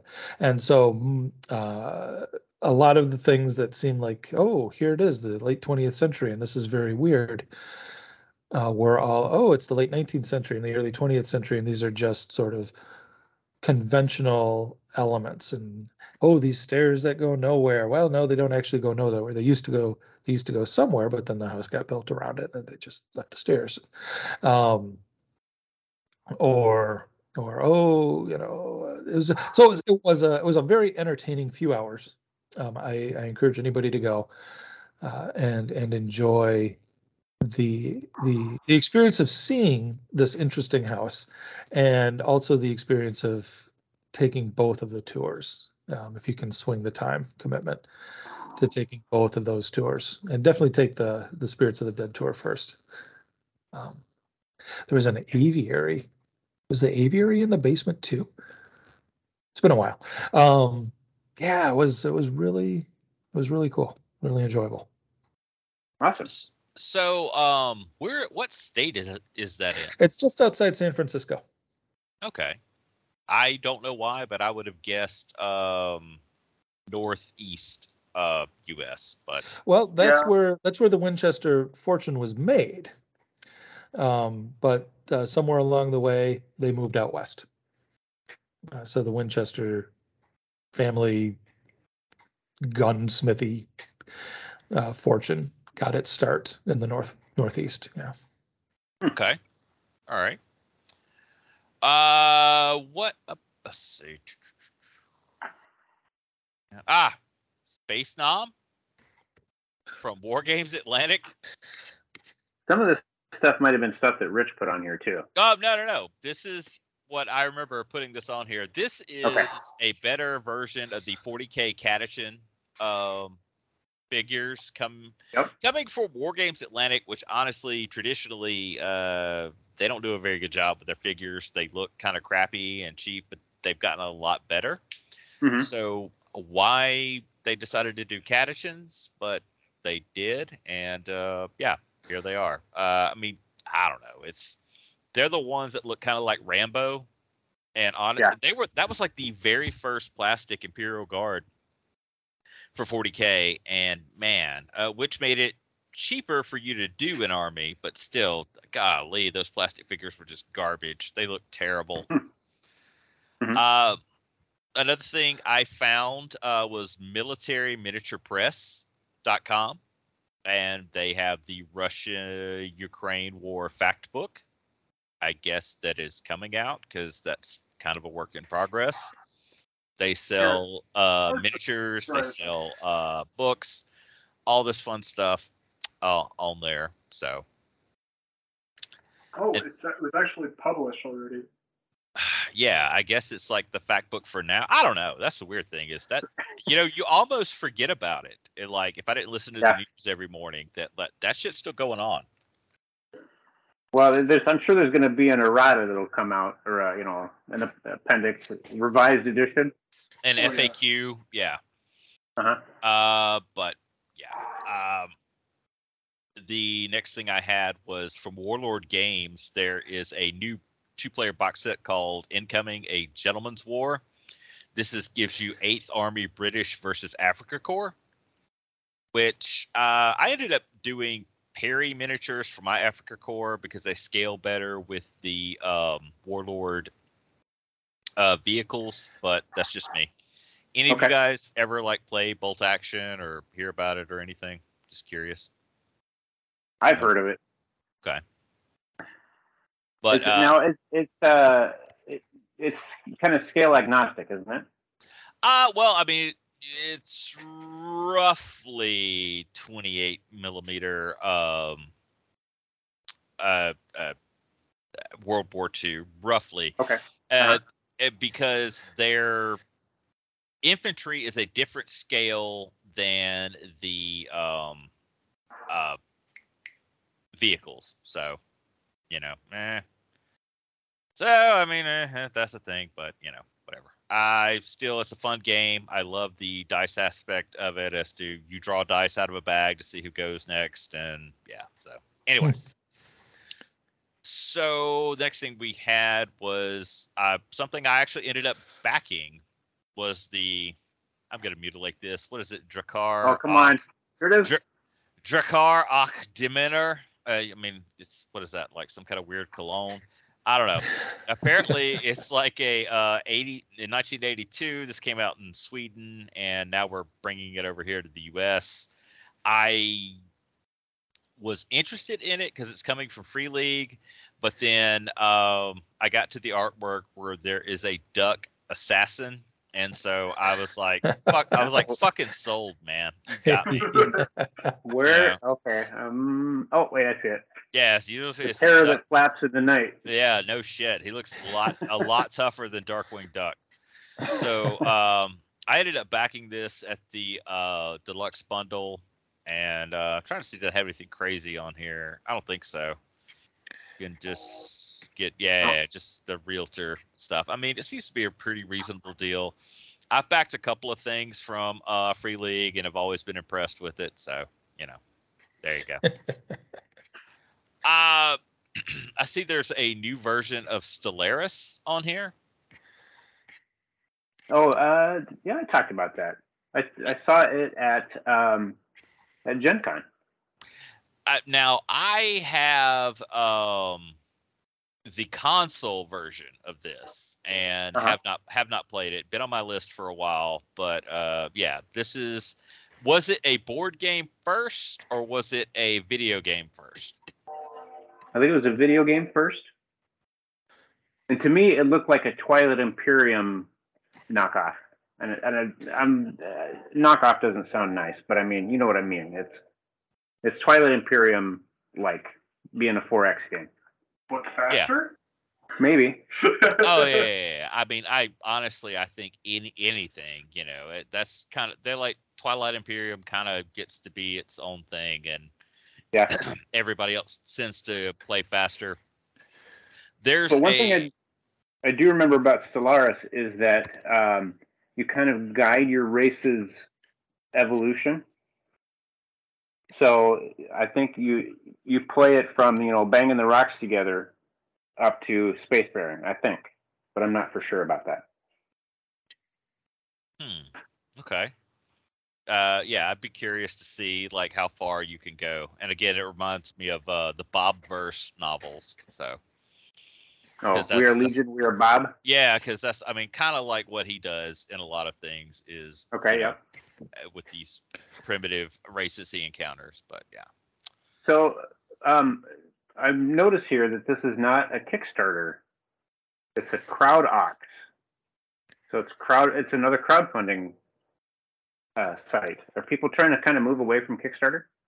Mm, don't don't what what is it the kids say? Don't threaten me with a good time. Um, uh, I don't know. I I would I don't know. I don't, I don't think I believe that, but I think it's there are a lot of other companies uh that want to get in on that sweet sweet Kickstarter money because I mean, come on. Trying to get a taste. Yeah. Yeah, yeah, yeah. I mean, you get suckers to prepay f- for stuff, and then you you just take a cut off the top, and whether or not they deliver or not, who cares? That's that's not on Mhm. you. So Mhm. I mean, damn, it's just it's straight up it's free money.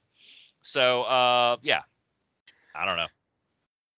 early this year, late last year, there was a lot of grumbling about uh, Kickstarter and NFTs.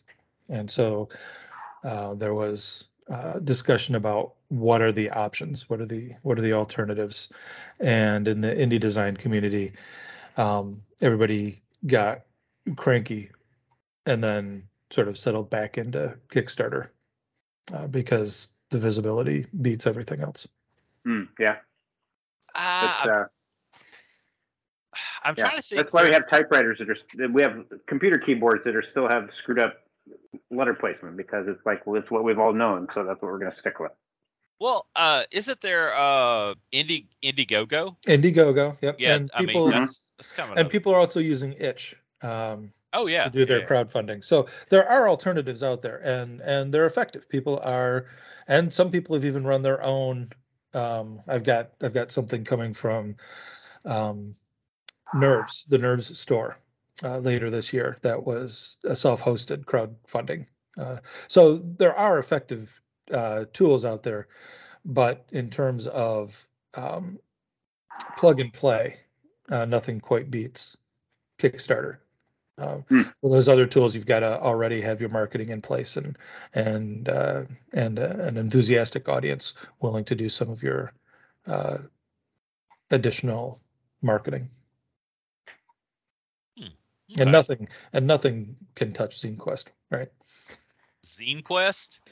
That's an annual thing that Kickstarter hosts for for small uh, indie publishers who are doing, you know, zines. You know, the take your eight and a half by eleven, fold it in half, and staple it, and uh, issue your content that Oh, way. okay. Um, and they they've done that, I guess, four years running, and it's it's a quasi official function uh, of zine of uh, something that Kickstarter does. Basically, it's like a hashtag on on Kickstarter, and it runs for a month. And um, indie developers will often work all year to prep a zine for Zine Quest month, and then make bank and and then deliver, or not. Inter- interesting. Okay. All right. Uh, the next thing we had was a new Hero Quest. You guys ever played Hero Quest? I have a bunch of it in my basement. I use it for for D and D uh, scenery, and I've played it a few times too. Yeah, Although the it- plastic is getting kind of brittle. I mean, it's become like a really sought after uh, game for various uh, reasons. I know uh, BattleTech players like it because the hexes are the perfect scale, Oh yeah. Yeah. and uh, yeah, D and D players, you know, all this all this different stuff. But it's gotten really hard to find and gotten really expensive. So naturally, it is now getting relaunched. So that's cool, awesome. So you're saying that I have a gold mine in plastic in my basement? Yeah, you could. You could. Yeah, it's generally Okay. they it goes pretty pretty well for it. Oh. But uh, yeah, this is going to be a big deal. This will be a big launch. I just hope it's you know not gonna they're not gonna do something stupid like um kickstart it because it's coming for Hasbro for God's sake. I mean, if they don't have enough money to do anything, I mean, jeez. Louise. Anyway, You're saying Hasbro's going to go to Kickstarter? ah, I mean, look, I, I think Hasbro could buy Kickstarter if they wanted to go to Kickstarter. I know, but that doesn't stop them. I mean, look, uh, the company that owns Catalyst Game Labs is a multi-billion-dollar company, but they still put their shit on Kickstarter. So, uh, yeah. but anyway, it's it's coming. It's a big deal. So, uh, the next thing we had is when the wolf comes RPG. It's up on Kickstarter. Let me double check that this has not ended. Oh, has it? I did. Yes, it has ended. Uh, right. But yeah, we'll have it listed here uh, in, on the show notes because you could eventually hit the backer kit for it. And there've been a couple of games like this, uh, you know, kind of sci-fi uh, Norse like thing. I love the art style in this, and I'm hoping this is considered like an OSR type thing. I know it comes from the same guy that did Shadow of the Demon Lord, so I don't know. Are you guys familiar with that one? No. no, I am not. I like it as an RPG. It's one of those where, hey, the world has ended. Um, it's a uh, you know, and you're just trying to make your way through it. Like uh, the thing that was supposed to happen uh, did not happen. Uh, you know, the whoever was supposed to throw the ring in, what whatever it may be, it didn't happen. It failed and so you're trying to kind of survive and maybe win. Uh, Morkborg is a little bit like that too. Um, with it though, you can do. It's basically you're trying to either get enough money to live comfortably till the world ends, or uh, actively prevent the apocalypse. However, in any given game of Morkborg, there is a chance that the apocalypse will just it'll just end like in the middle of your game, like the world ended. Boof. So. Oh. There you go. All right. That's, that's where I keep all my stuff. I know, right? All right. So on, on to actual news. There's been a statement made on the Hadozee. Yeah. Okay. So I put this on here. I I don't know if you guys. This is so. This is based about around um, Spelljammer. So there is a race of character in Spelljammer that are space apes. They're winged apes, and um, somebody was kind of reading through it and said, "This is pretty racist." Um, so I don't know, and I don't. I first came across this when I was on Reddit, and so it was a, uh, a DM that was a person of color was kind of weighing in on it a little bit, and um, I, I don't know. That's I, I don't know that much about it, but I know that uh, um, games or uh, Wizards of the Coast is a little bit kind of got put back on their heels about it a little bit. So they put this statement out saying they're going to take this particular race out of all of the um, uh, the digital copies of the Spelljammer stuff. Um, so Are they know, retooling that or are they just um, excising it? I think they're effectively remove the offensive comment content about Hadozee in our digital version. So I think them, that kind of sounds like a retool, actually. But it sounds like they're removing parts, Yeah. not all of it. Yep. And I guess I should have put more um, more information in there in that on that link. Um, but uh, yeah, I don't know. It's some people are saying that like the people that are getting upset about it um, are, are maybe I don't know. So I'm I'm not a black dude. I've I've never been black, so I don't know if if you know if I were coming from that background, if I read this, if I would say, well, this is pretty racist, and I'm I don't I don't like it. Um. So I don't know. It's uh Well, what I what I think of immediately is you know that whole shit show going on with the the the company that has the TSR name. Yeah.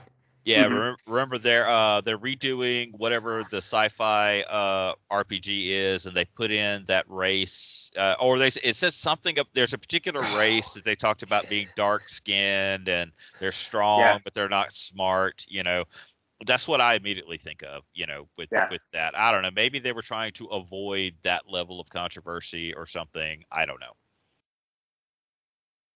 But yeah, I mean, yeah, it's I had no idea. I actually own a copy of the new um uh Spelljammer, but haven't like looked to see look through it yet. I'm, you know, I don't know. My group, I have to try really, really fucking hard to get them to play 5e. So um I'll yeah, I'll cross that bridge when I come to it. They're they're OSR through and through. So Oh, So Yeah. I'm I'm reading from an article here. It says strip away the fantasy trappings of mad wizards and arcane experiments, and this is a race of people that were captured, enslaved, forcibly transformed against their will, and eventually released by the benevolence of their owners. In other words, readers saw some Yeah. very strong parallels to the enslavement of black people, the atrocious practice of the transatlantic slave trade, slave trade, and the colonization of Africa. So even one of the official pieces of Hadozee artwork heavily invokes minstrel imagery, making these parallels more explicit. So the uh, question is, is I'm not sure who is upset by this. and I, I feel like as the I feel like it's just now talking like we understand there's implications, but going any further, asking these deeper maybe like Well, It- we're four white guys talking about I about race. So yeah, And- I, I, I follow you. That is the timid Brian. Okay. That's Yep. Yeah. All right. Um, yeah, and so I don't know if you know if if uh, if people of color are upset by this, then I'm going to support them and be upset by it too. But if it's if it's somebody who is just wants to have something to gripe about, um, I'm I'm less behind that. I- Uh, I think, I think we can see that the, the criticism is seen as legitimate, given how fast Wizards of the Coast responded in this case. That's true. Um, yep. And we are, we are after all talking about not only Wizards of the Coast, um, who has been blowing past its sales goals for the last couple of years, but a division of Hasbro who has the ability to get it right the first time. That's true. And they they for whatever reason didn't do that. Um, so you've got a collector's item, Adam. ah, may, yeah, maybe so. Yeah. We've got in Michigan, we've got a we've got a museum where people can donate um, uh, negative stereotype imagery and cultural artifacts involving Black people. I'll get that information to you. really. I Yeah, didn't I didn't know that. Okay, look, I cannot begin to tell you how much that stuff exists down here. Growing Mhm. up, I knew people uh, like adults in my life that collected it, you know, and it's all this old like racist advertising and shit, and you still fucking see it when you go to like any flea market down here. It's still there. And uh yeah, I didn't know. Huh, that's interesting that they would be a place that like keeps it and I mean I mean it makes sense, but yeah. it's uh, it's at Ferris State University up here in Michigan. It's called the Jim Crow Museum of Racist Memorabilia. really, I didn't know that. Yeah, Huh, that's interesting. All right, uh who wants to tell me about uh what one D and D is? well, I, I brushed on it earlier. That's the um Brush links the thicker. FAQ and the Yeah. um playtest rules. Go from a two inch brush to a three inch brush. If you don't want me to talk about it, it's there. Bru- bru- no, brush it with those contrast paints. That'll that'll help us. so yeah, this is this is the the kind of the initial playtest that they're throwing Yeah, out there, right? yeah. Okay. So they did a playtest. They've gotten some rules down. Um, I don't think they have all backgrounds, but they changed feats, so like extra abilities your characters can do. Uh, they've got some new spells. Uh, it's just a expansion because it is backwards compatible to 5e. Oh, That's okay. what they said. So you can play. So like all, all the stuff is better backgrounds, different races. I mean, like different changed, changed. They're the same races, but like they got rid of half elves, so you can get all the, you can basically be whatever you want to be. So you can play a half elf, but you get the bonuses of a human or an elf. You don't get a weird mix. Okay. It's just more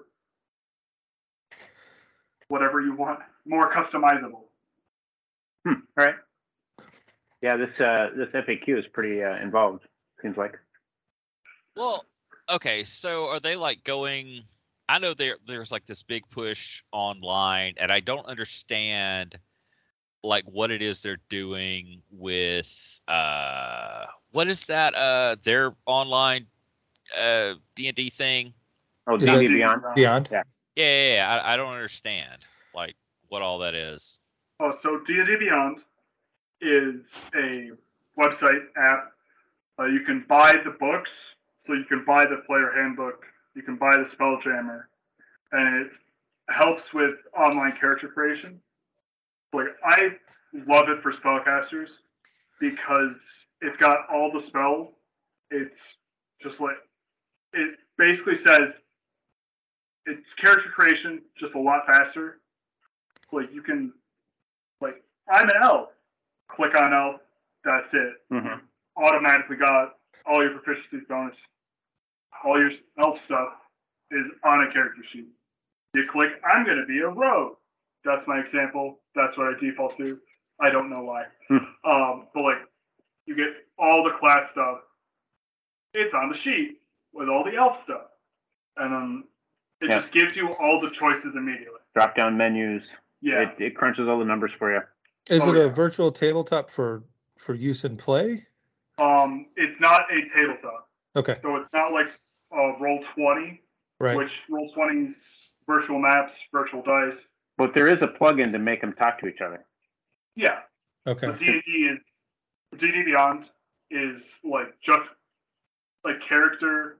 The DMs can build encounters, which as a DM I love because it you can plug in how many characters you're playing with.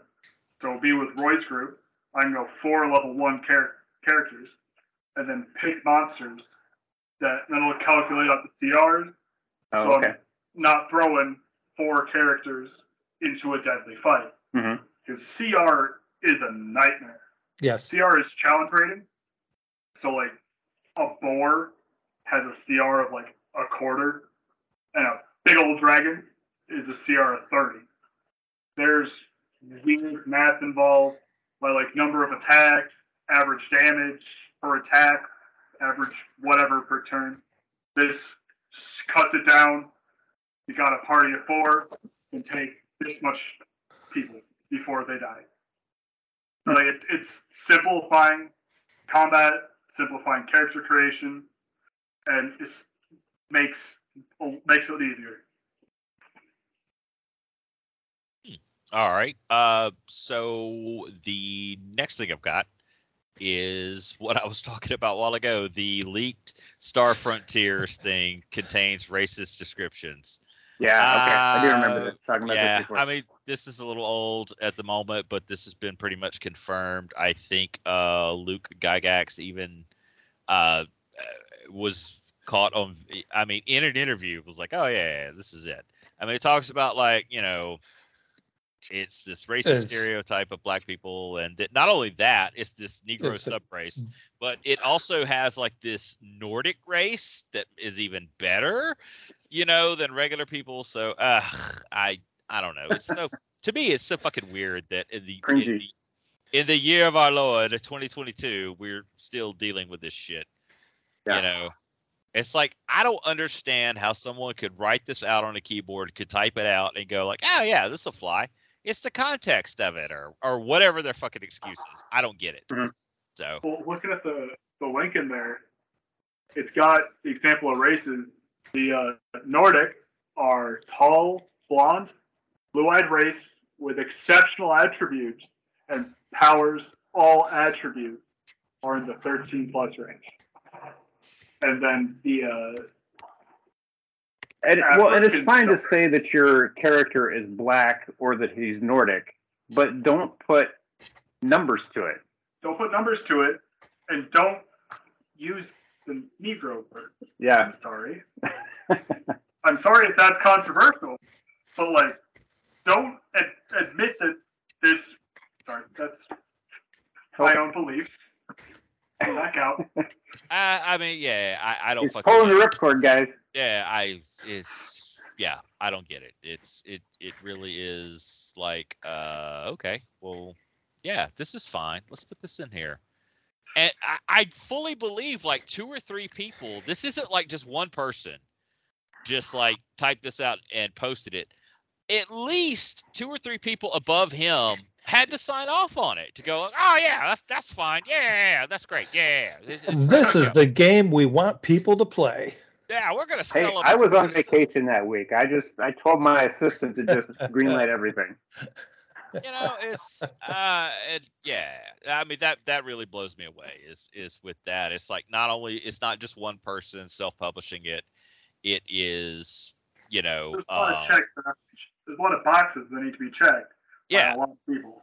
yeah it, it's multiple people you know going yes this is fine let's Yeah. let's put let's Yep. put this out we're going to you know make some money this yeah and this is what we're going to do and Um, so I'm, uh, I'm sitting here now imagining the play test and the responses coming back. Either, you know what we need more of?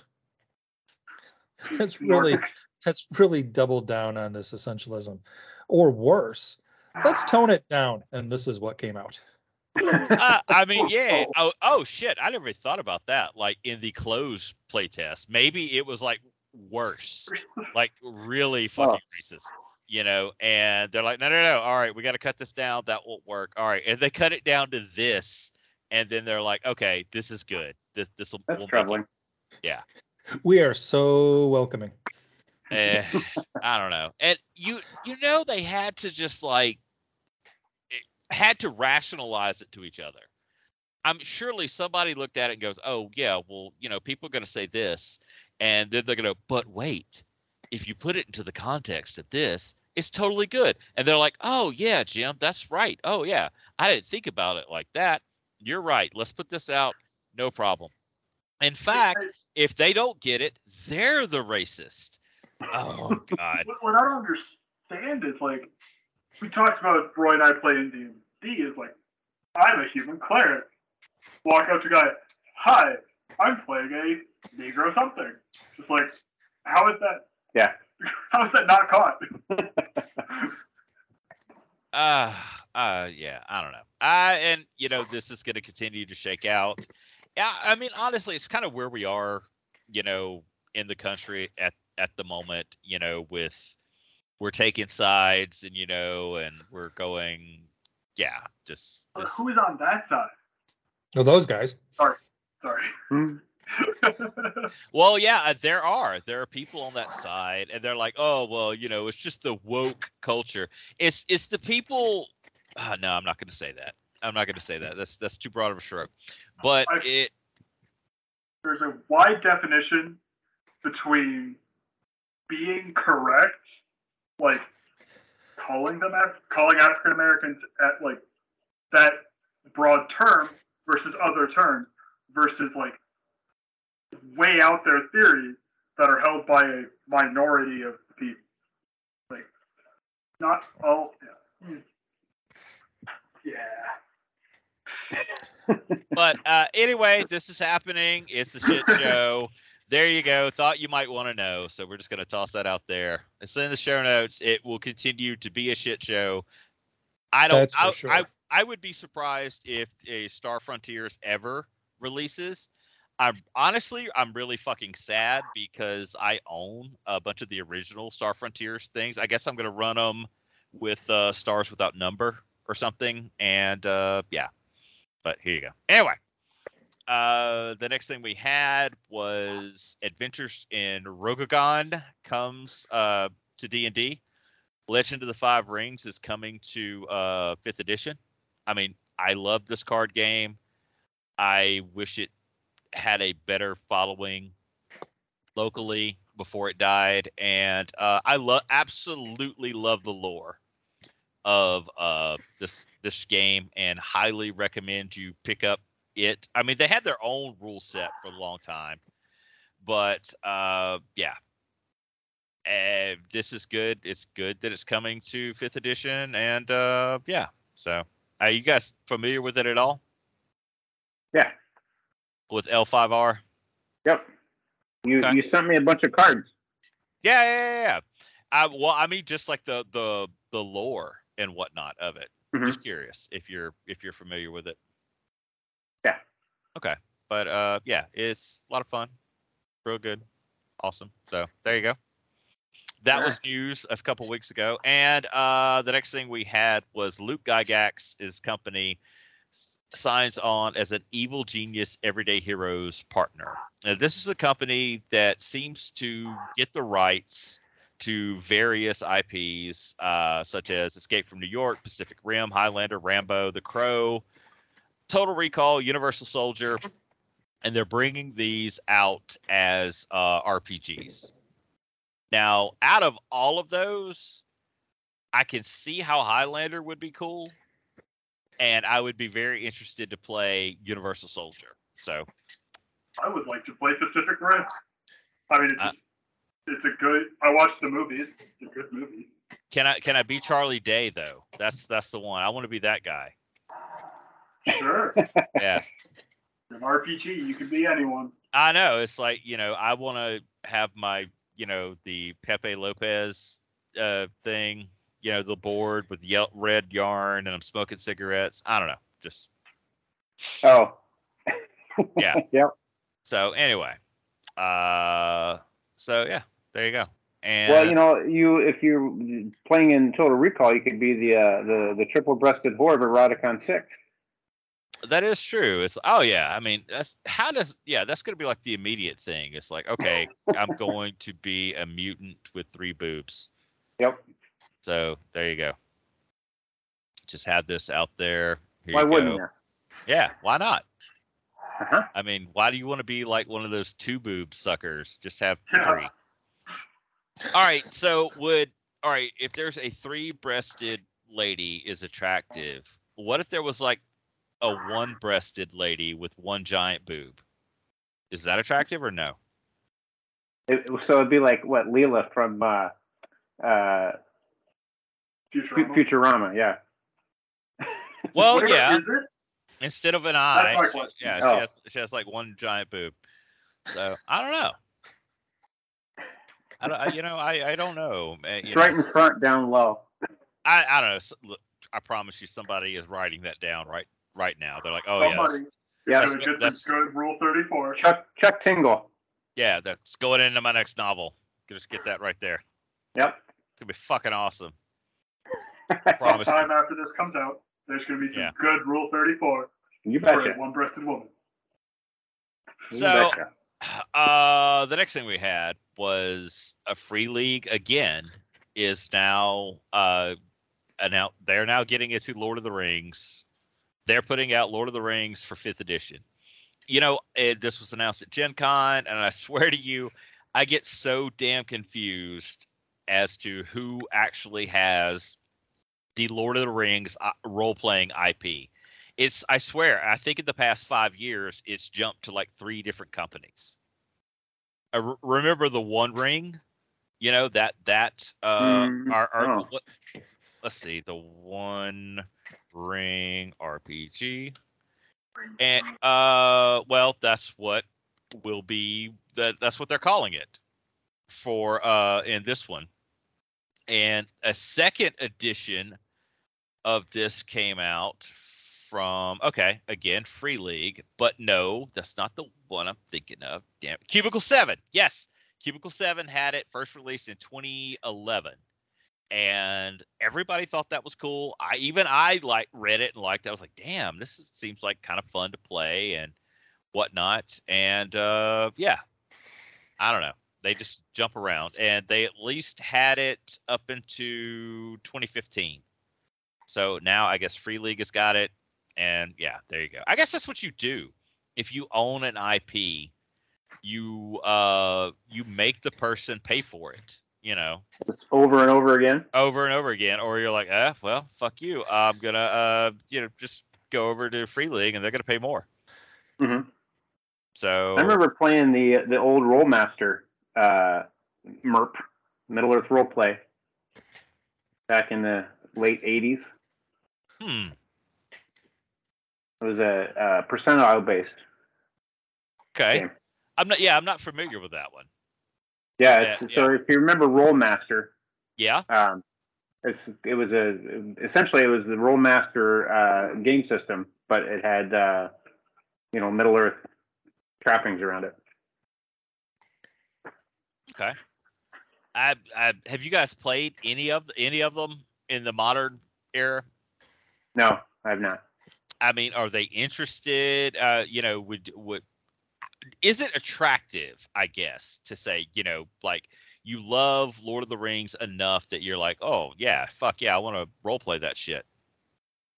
I don't know. It's um, to me, Lord of the Rings is literature, well, in film, not so much a game. Um, D&D already had. You, you could run a D. You could run a um, Lord of the Rings campaign in D&D already. Right? Like yeah. they're coming out with different stuff that the races and classes can do.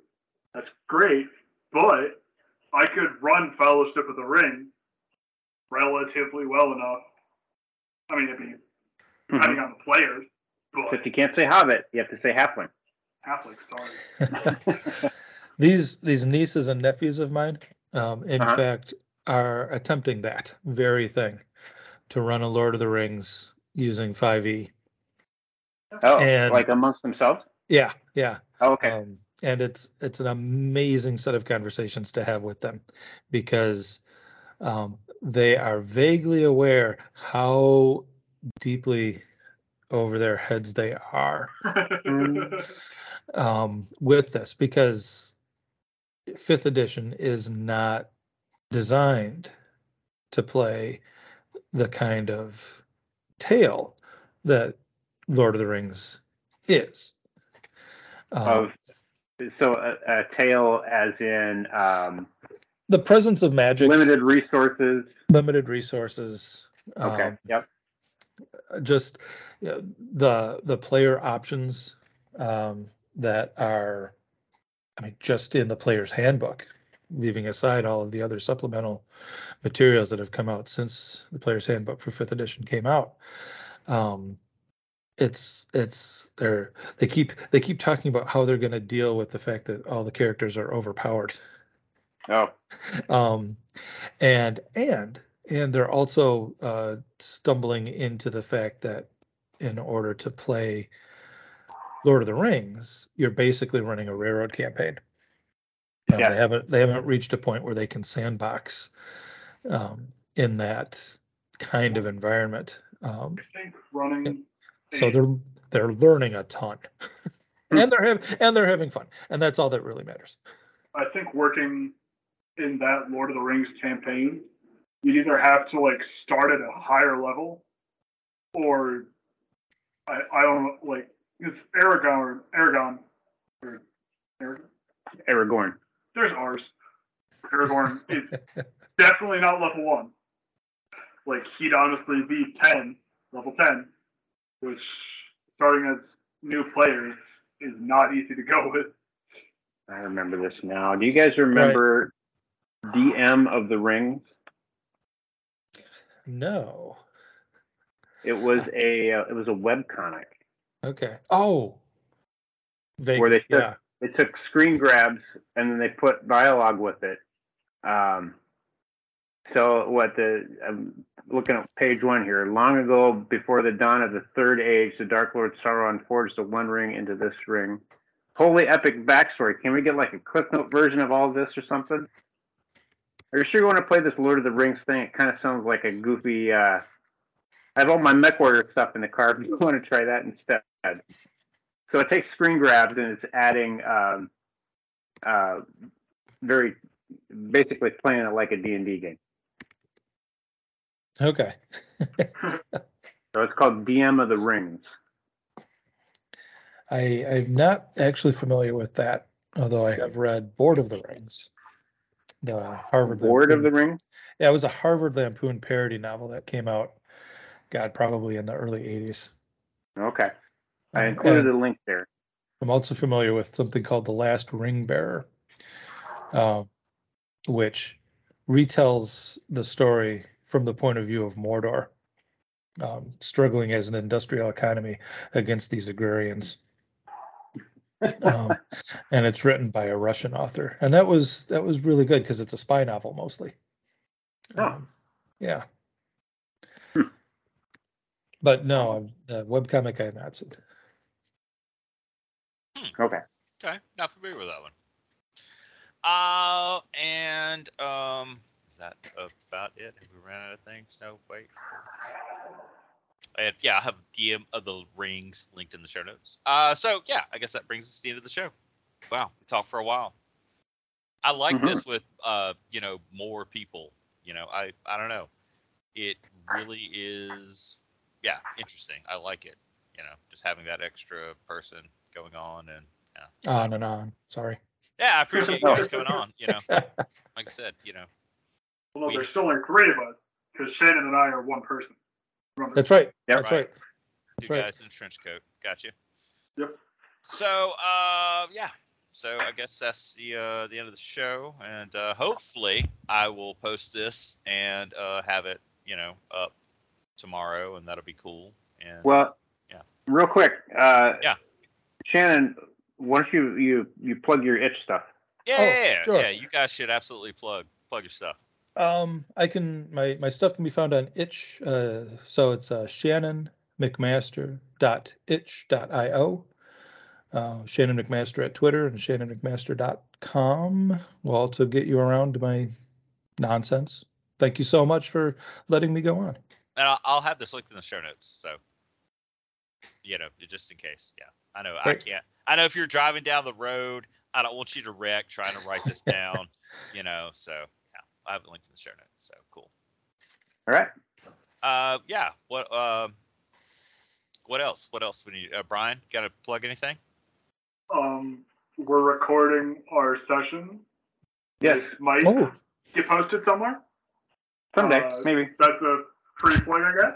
I mean, I My- think you guys, I think you guys should. I would fucking love to do an actual play podcast. I absolutely love the the synergy that my group I play with has, and they won't come anywhere near a microphone.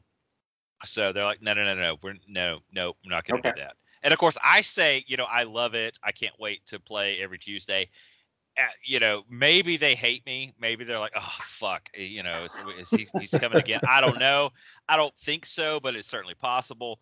And uh, yeah, I really, yeah, I just really wish we could do, yeah, something like that because we have a hell of a lot of fun, a hell of a lot of fun, or at least you know, commenting on stuff like, hey, the new Spelljammer came out. Let's flip through it and let's, you know, Mhm. talk, make fun of it, whatever. Mhm. But yeah, anyway, so I mean, i- if you want more unofficial like suggestion things, I mean, D and D Beyond is great. Uh, Dimension Twenty is my favorite AP or actual play going on right now. It's a bunch of improv comedians playing Dungeons and Dragons. All right. I actually, um, let's see, I use Fantasy Grounds and I've used uh, Roll Twenty.